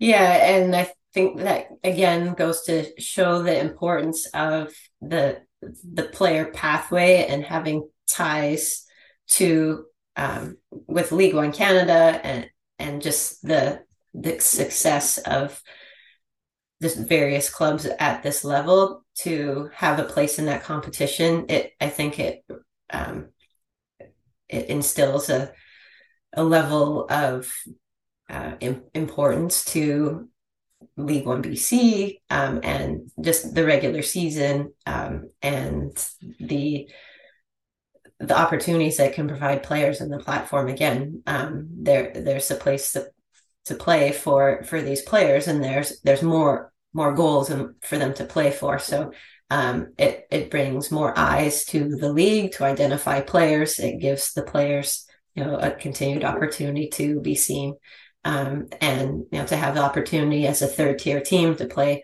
you know a, a tier two tier one team is you know just like you see over in england you you see some some great great results and opportunities there. So just again continues to drive excitement for the league. And um, i think from the female side uh, for female players to have the women's interprovincial championship to as that tournament evolves um, to be able to compete against League, League One Ontario and PLSQ again to be seen against their peers and um, more opportunities to be scouted. It, it's just again continue to provide more opportunities. Uh, the interprovincial thing as well. It's for both. Is it going to be women and men, or is it just going to continue as women right now? Yeah, the goal the goal is to have a, a men's one. Um, the the tricky part there is because the three leagues have Mm. such different season lengths. Yeah. Because PLSQ goes into October. Um, Oh, One of on the men's side, the League One Ontario goes September, and League Yeah. One BC goes um, till you know, beginning of August for playoffs. So the that's the tricky part is just aligning schedules because right now they're just trying to find where in the calendar uh, the tournament could fit on the men's side, but that is a goal and something that they're working on. So, just last thing to ask you, Shan. Thank you. You've been very generous with your, your time this morning. What do the next few weeks and months look like for you? Um, we we're looking at where like the provincial cup seems to have moved forward a little bit. So I'm thinking the the the season starting maybe a little bit earlier this year. When can fans expect to see the schedule and and then yeah, how how busy are you going to be now in the next little bit? Yeah, so this uh, the full schedule um, with the detailed matchups will be uh, released the week of February 13th. Um, a, a schedule framework uh, is going out uh, today. Um, so it just speaks to you know, start, end of the season, uh, a new playoff format, which will be exciting. Um, and the, um, yeah, but for, for my next couple of months, it's a lot uh, setting up um, planning, checking in with clubs, see what support we can provide, uh, implementing our platforms, um, and and yeah, just trying to support clubs as much as possible. So, um, yeah, what, the the big piece though is just ironing out our schedule and um, securing venues and times, and uh, so that that's going to be coming down the pipeline very soon, which is great. Um, but just a, a lot of uh, planning um, to make sure that which will the next two months will go very quickly because the season starts in less than 90 days. So it'll be pretty quick. Fantastic. Well, thank you so much for your time today, Shan. And yeah, I'm looking forward to, to season two. Likewise. Thanks so much, Michael. Thank you. Take care.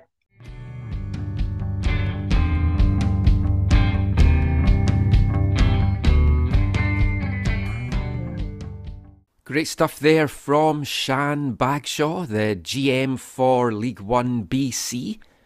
And as Shan alluded to there, there's going to be a, a number of announcements coming out over the next couple of weeks just about the league and the 2023 season. So we spoke to Shan on Tuesday morning, and just a short time after that, the first of those announcements came out, with the league revealing the schedule framework for their second season, and there's going to be a new playoff format as well. The 2023 League One season is going to kick off on Saturday, April 29th. It's going to wrap up on Sunday, July the 13th. With the addition now of Harbourside FC, taking it up to eight teams, the 12 game season from 2022 is going to be extended to a 14 game season for this year. The full schedule is going to get released the week of February the 13th, so only two weeks to wait if you're wanting to kind of plan your football going experiences for League One, Vancouver FC, the Whitecaps. Maybe get some trips in there as well. I know that's what I'm certainly hoping to do. Once again, all the games will be double headers with the men and the women's teams playing on the same afternoon or evening. The big change, though, in the schedule for this year is the introduction of a new playoff format. And that should guarantee a little bit of extra excitement because there's going to be two final four. So the top four teams in each division will make the semi finals.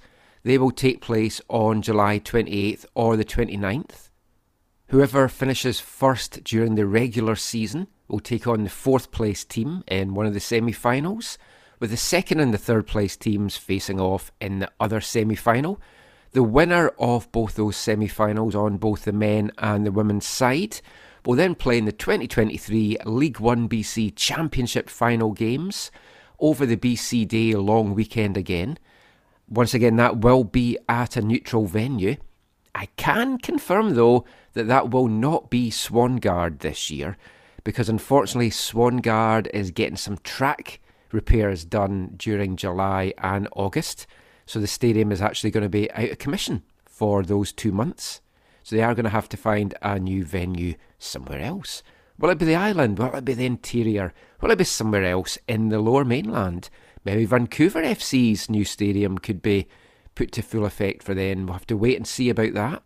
One of the other big changes as well is we talked about TSS in the last part and being in the Canadian Championship as League One BC winners. This time around, whoever tops the regular season championship is going to be League One BC's representative in the Canadian Championship in 2024. So it's not going to be who wins the championship game that is going to be next season's representatives. It's going to be whoever tops the regular season on the men's side. And on the women's side, whoever wins the regular season is also going to be the League One BC representative at the Women's Interprovincial Championships. More on that in a sec. One of the other things that Shannon alluded to there, because obviously there's some things that she can't quite talk about yet, and it is going to be the, the streaming aspect of the league. Expect an announcement on that very soon. And by what Shan said there, it's looking like it's going to be a chance to get more eyes on the league this year, and that can only be a good thing. It's going to be interesting to see how the league grows and also League One elsewhere because there's still a lot of talk that it's going to be a, a League One Prairies or League One Alberta and Prairies, maybe League One Atlantic. Um, there's a good article actually up on Northern Tribune this week if you want to check that out, where they chat with Dino Rossi, just going into a lot of details about the future for League One across Canada. A lot of it focused pr- primarily on League One Ontario. We hope to get Dino on the show as well, closer to the start of the League One BC season. One little tidbit that came out though from that chat is last year they had the inaugural League One Women's Championship and it took place in Quebec Mm-hmm. and it's penciled to take place in August this year in BC. So that should be absolutely That's exciting. fantastic. Yeah. So exciting time ahead for League One. Let us know if you're over in the Nanaimo and you're going to be a Harbourside FC fan. We'd love to hear from you as well.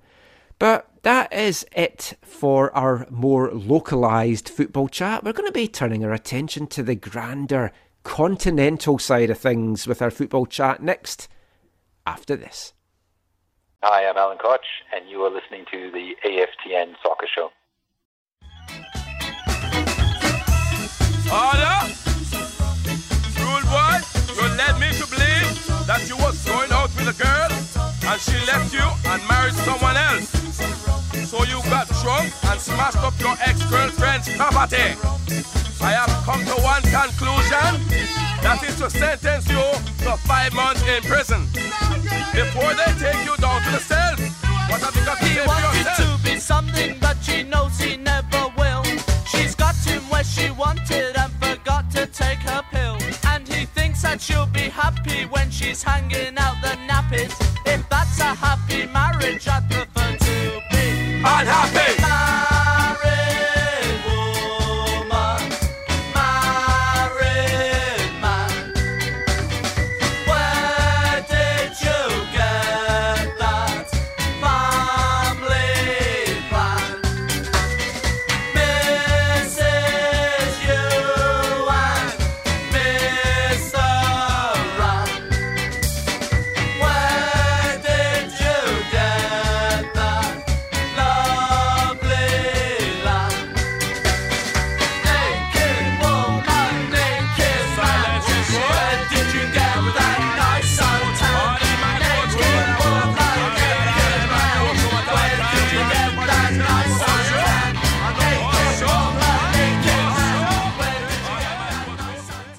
Welcome back to the AFTN Soccer Show on CITR Radio 101.9 FM. And kicking off this part, it's our final track paying tribute to Terry Hall this month. It's another song from the Specials' first album.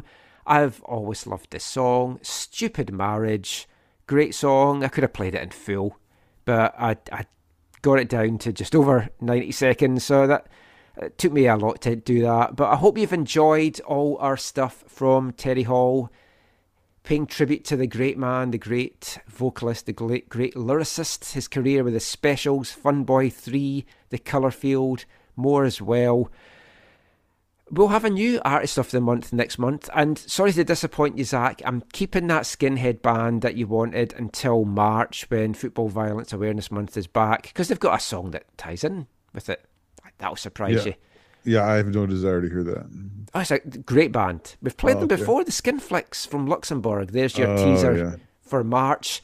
But we are going to have uh, a great band in February. I've I've gone back 40 odd years. It's a good post punk band, so yeah, I'm sure there's Folk and Whistler just now turning off their, their radios as they Are there not any like country football songs? Um, I, I I've got a lot of football songs that mention half of that word. a good one about Gareth Southgate, actually, but I've never played that in the show. Do you want me to play that? I could play that this week if you want. I'm not. I'm not saying I want you to play that. I, I that's what I heard. No. Anyway, let, let's get out of this hole and let's get back into the football chat. We heard Stupid Marriage there from the specials, and this seems to be a lot of marriages in North American soccer at the moment.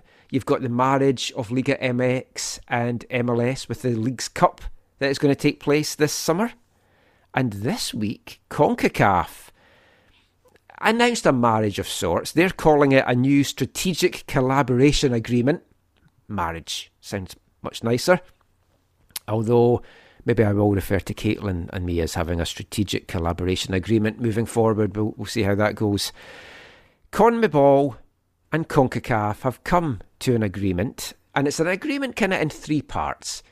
First of all, Copa America 2024, which had been penciled to take place in Ecuador, but Ecuador decided that they couldn't organise it because they, they had some public security issues, is what has been said. Nothing to do with this plan coming forward, but Copa America 2024 will be played in the United States in the summer of that year. It will include the 10 CONMEBOL teams and the six best CONCACAF teams will be taking part as guests, so a 16 team tournament altogether. The traditional CONMEBOL tournament will be co organised by both confederations. It'll come eight years after the Copa America Centenario in 2016. The, I think you went down for some games in that, Zach, didn't you? I went down to Seattle, got to actually see Messi, the only time I've seen Messi play in the flesh. And it was a fantastic occasion. I loved that. And I'm very excited by this. Yeah, I mean it's it's great that presumably Canada will get to be a part of part of a competitive a competitive deal, right? Going Well, like ahead hope, hopefully, because the, the six CONCACAF teams will Presumably be qualifying based on the 2023-24 Well, it would be a catastrophe League. if they don't. If So they they sh- they should get through, Steve, and that, that would be a fantastic occasion for them. Yeah, definitely. Uh, uh, I think, yeah, I agree that they should definitely get through, but you know, you're always going to have that nervousness about that. Um, I, I think it's like the, uh, I think it's what we, the, uh, you know, Canada needed and stuff like that in order to make sure that they have some kind of competition um, against top quality teams going into 2026 because they're not qualifying. And um, and obviously this will help them get some of those in. Obviously, they're going to have to do a lot more for friendlies against top teams. I was hoping they would play something this, you know, January or whatever, but nothing happened from there. So, yeah, it's just a matter of getting as many games as possible to get prepared for 2026. And the thing with this, I, I think it's it's great for fans, it's great for the teams, it's great for, for the players, just everything about it. I, I'm very, very excited. It had been rumoured for a couple of months now. I also am very excited to see how some of these CONMEBOL teams are going to deal with CONCACAF officials. Uruguay and CONCACAF referees seems a marriage made in heaven for watching as a fan. Should be oh. tremendous entertainment.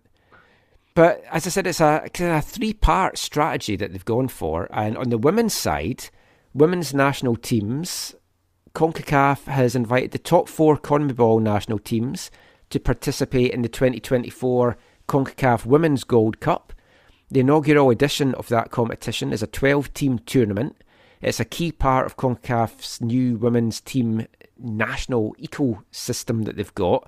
It's also going to get played in the United States. I, they need to start having these competitions though elsewhere in CONCACAF. It is my only complaint about this. Two guaranteed CONCACAF teams that will participate, and it's the two that's qualified for the 2024 Summer Olympics. That's the US and Jamaica or Canada. So we're thinking it will probably be Canada. And they'll qualify directly for that Women's Gold Cup. The remaining six CONCACAF teams will be determined through the 2023 Road to CONCACAF World Gold Cup. The four guest CONMEBOL teams that will participate have been determined based on results of the 2022 Women's Copa America. So that's going to see Brazil as champions, runners up Colombia, third placed Argentina, and fourth placed Paraguay. But th- this is just great for the, the women's game in the region and in South America as as well, Zach.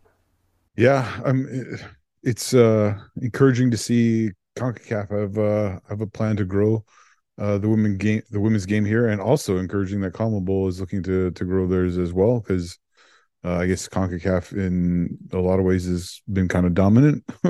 um, yeah, so exciting for that, and yeah, the Gold Cup I think should be or could be a, just a, a great uh, another great tournament in the, in the women's games. I, I know the women's don't get a lot of maybe as many friendlies it feels like, or as many like um there's no Nations League for them, right? So No. uh, um, but they have like a lo- they have a ton of tournaments. it feels like there's all these like Mm.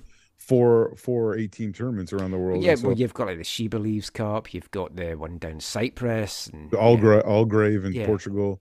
Um, so yeah, uh, but it would be nice for one like this that has more weight to it. You know, it's like is is a, a more a confederation based thing. So yeah, but that's, the, the that's more very competitive things to grow the game and help Yeah. the smaller nations really because unless they have these kind of games then just Oh, yeah. going to develop as well and it's a good test Canada's needed this as well and then hopefully we'll have a women's league as well to draw some players from round about that time so that that's the the two international sides of things and the, the third one Steve is at club level CONMEBOL and CONCACAF are going to organise a centralised Final Four style club competition featuring the best clubs from the respective confederations. The four participating teams, two from each confederation, will qualify through existing CONMEBOL and CONCACAF club competitions, and the two confederations are working towards the first edition being played in 2024. So, from a CONCACAF side of things, obviously the CONCACAF Champions League winner, and it's whether they maybe have the last two winners or whether they have that winner and maybe the Leagues Cup champion as as well as the, the two representatives from CONCACAF. It, it, it's great, it's exciting, it's new competition. How do you fit all this into the calendar though? That's my thing. Like I don't like I I feel like like the yes the hardcore soccer fans will have no problem following this and maybe that's going to be enough to support these tournaments but if they're looking to expand uh, more people to watching soccer this gets more and more confusing for people to figure out what's going on. Is this what tournament is this? Is this a friendly? Does it mean anything? I I, I just don't know. So it, it's it's it'd be interesting to see like how this works out it could be a complete disaster, but it I, it probably will work um, for definitely the the people uh, with eyes on it on TV or stuff like that. Because the thing is, Zach, like they're saying they'll qualify through existing CONCACAF club competitions. So, I mean, the easy thing you could do is say, oh, the MLS champs get in and the Liga MX champs come in, but then that excludes the rest of CONCACAF. Yeah, exactly. So it can it can It's only be Champions League, or maybe factor in Leagues Cup stuff as well. But I, I mean, playing wise for the players as well. Like if you're going to continue to have the Leagues Cup, which it looks like it's a, an annual thing, you're already stopping the season for that. You've Yeah. got clubs that's taken part in the Champions League, and now somehow they've got to maybe fit in the Final Four competition as well. Yeah, is this is, is this somehow connected to the new giant World Club Cup Cup thing? I mean, who knows? Maybe I don't know. It's, I mean, But- on on paper it's great. As a fan, it's great. You'd love to watch it. If it, I mean, I guess if we're being in all honesty, aside from Seattle having become the first MLS team to win the Champions League, it's always been Mexican teams. So it might not actually affect MLS clubs too much because they might not be qualifying for this tournament. But you can be pretty sure Don Garber is going to be pushing for somehow to have MLS representation in it. Oh yeah, of course. That's part of We- his to- to- mandate. For me, this is just it just screams of money grab like everything else. Like it's just Yeah. getting uh, too, uh, and and eventually you're gonna have players that maybe like they're not able to last long. Their careers not like because they just don't have time to recover anymore. Well, I mean, they're talking about expanding the MLS playoffs. They're expanding everything. There's just more and more games, and it's yeah, it's a lot of football. As a fan, it's great. From the players, it's not so great, and from a scheduling aspect, it's also not so great. But I mean, early days, we'll see how all of that plays out. That is pretty much it for the football chat for the show this week. We're going to finish though with this week's wavelength, and I want to build on the wavelength that we played last week, which was Fat Father singing a song Soccer Dad, which I picked because of the whole Berhalter Reina stuff, and I'm going to follow up on that with a a song about soccer mums this week. And this is a song from 2012, and it's from Australian band. They're from Melbourne. They're called Flaccid Palms, and this is from their album Half Cocked. Soccer Mum.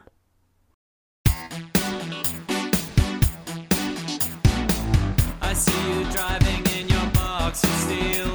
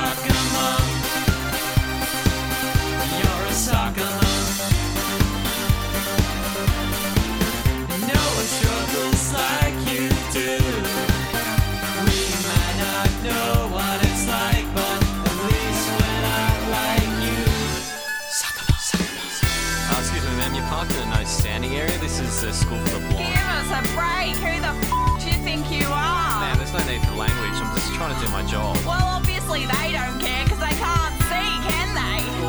Yeah, but it's not the point. I mean, you might kick one of them. Oh, I've only been parked here for 30 I seconds. think, it's, I think you'll find it's been longer than that. this what you call a job, you f***ing It's all I've got. I'm sorry.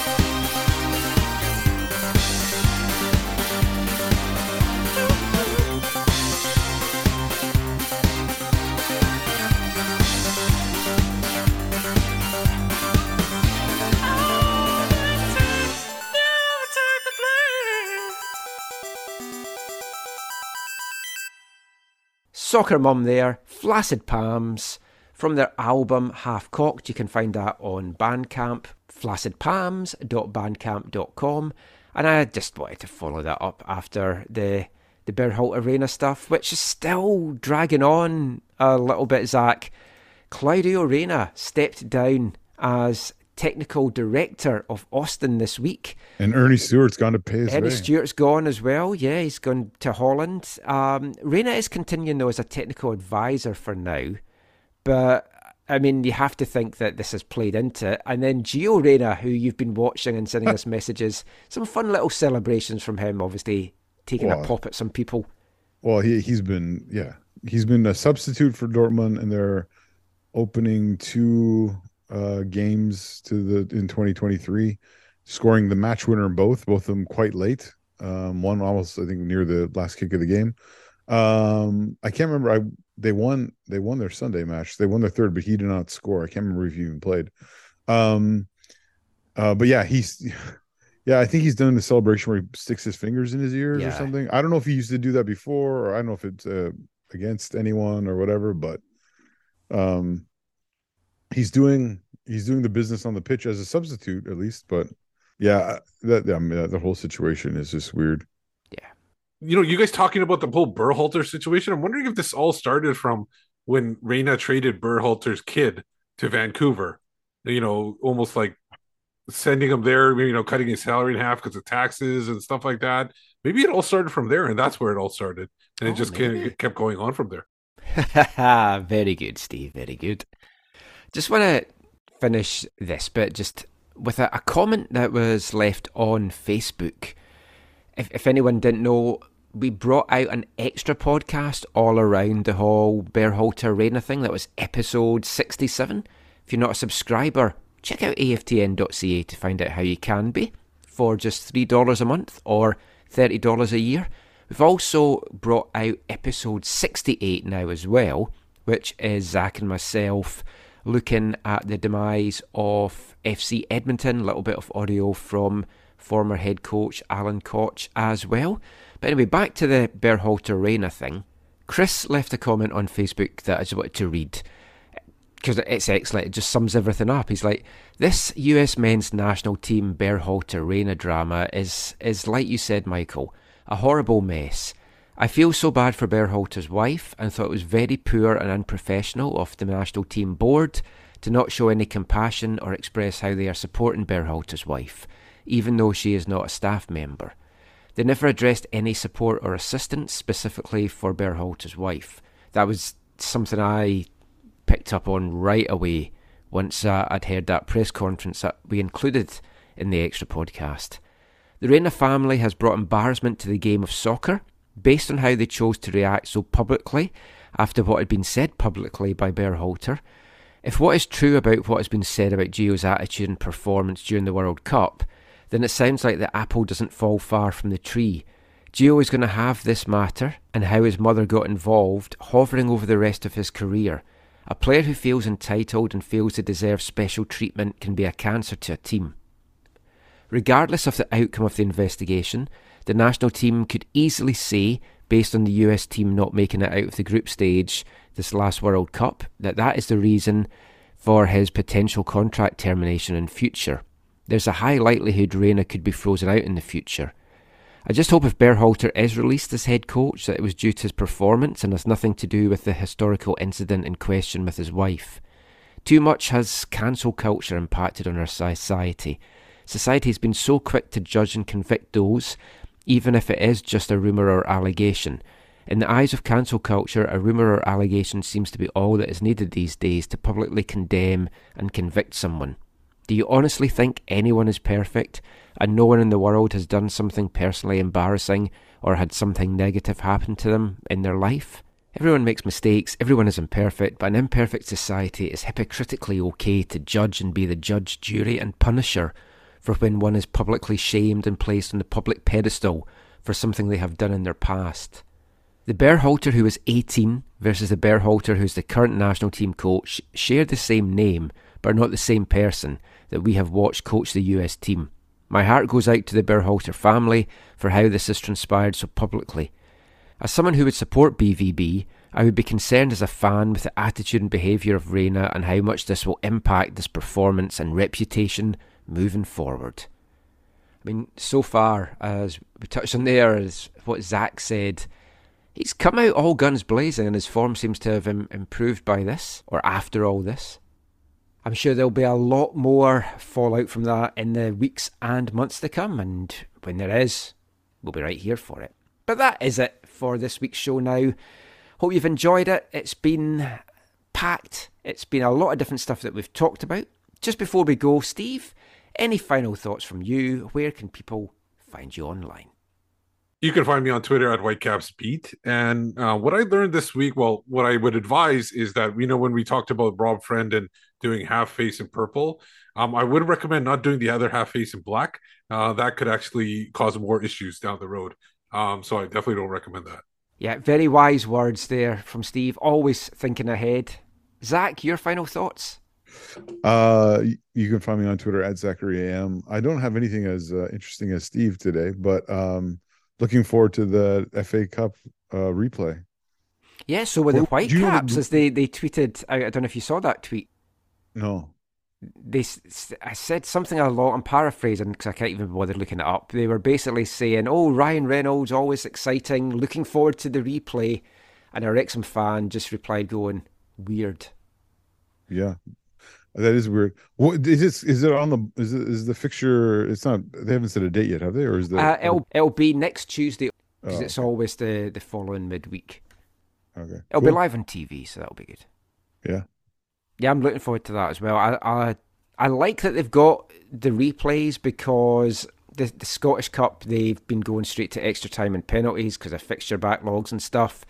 To me, they should always have replays, and if they don't have replays, they need to have it. The the lower seed always hosts, so you're you're doing away with the replay for them. So give them that chance. The only thing is, a lot of the smaller teams want to be at the big teams because more money The, from the- owners yeah. do at least because they're going to get more money and ultimately for some of these teams if you can get drawn at Old Trafford the Emirates you're you're basically Pay for your whole season. yeah it's like 2 years worth that you that you're almost getting your income in because it's half the gate so a, a lot of the teams owners want that the players want to play at the the big stadiums as well but I know a lot of the fans they want it at home they want a chance to to have those cup upsets I don't know. Some fans might want to go to the bigger stadiums too, just to experience their team playing at those big stadiums.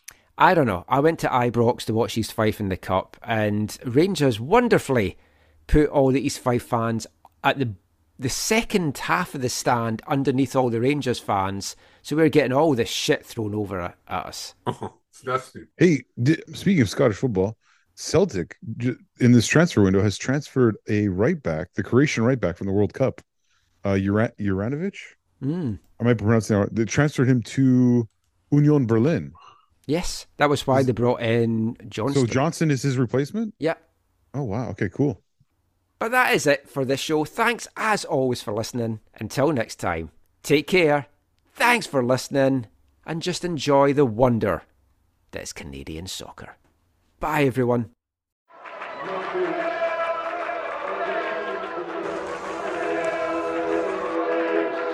Going to your first match is an experience you never forget. The atmosphere of what's going on around the pitch looks beautiful, and you always look and oh, go, wow, I'd love to play here one day. If you get the bug, it's going to stay with you for life.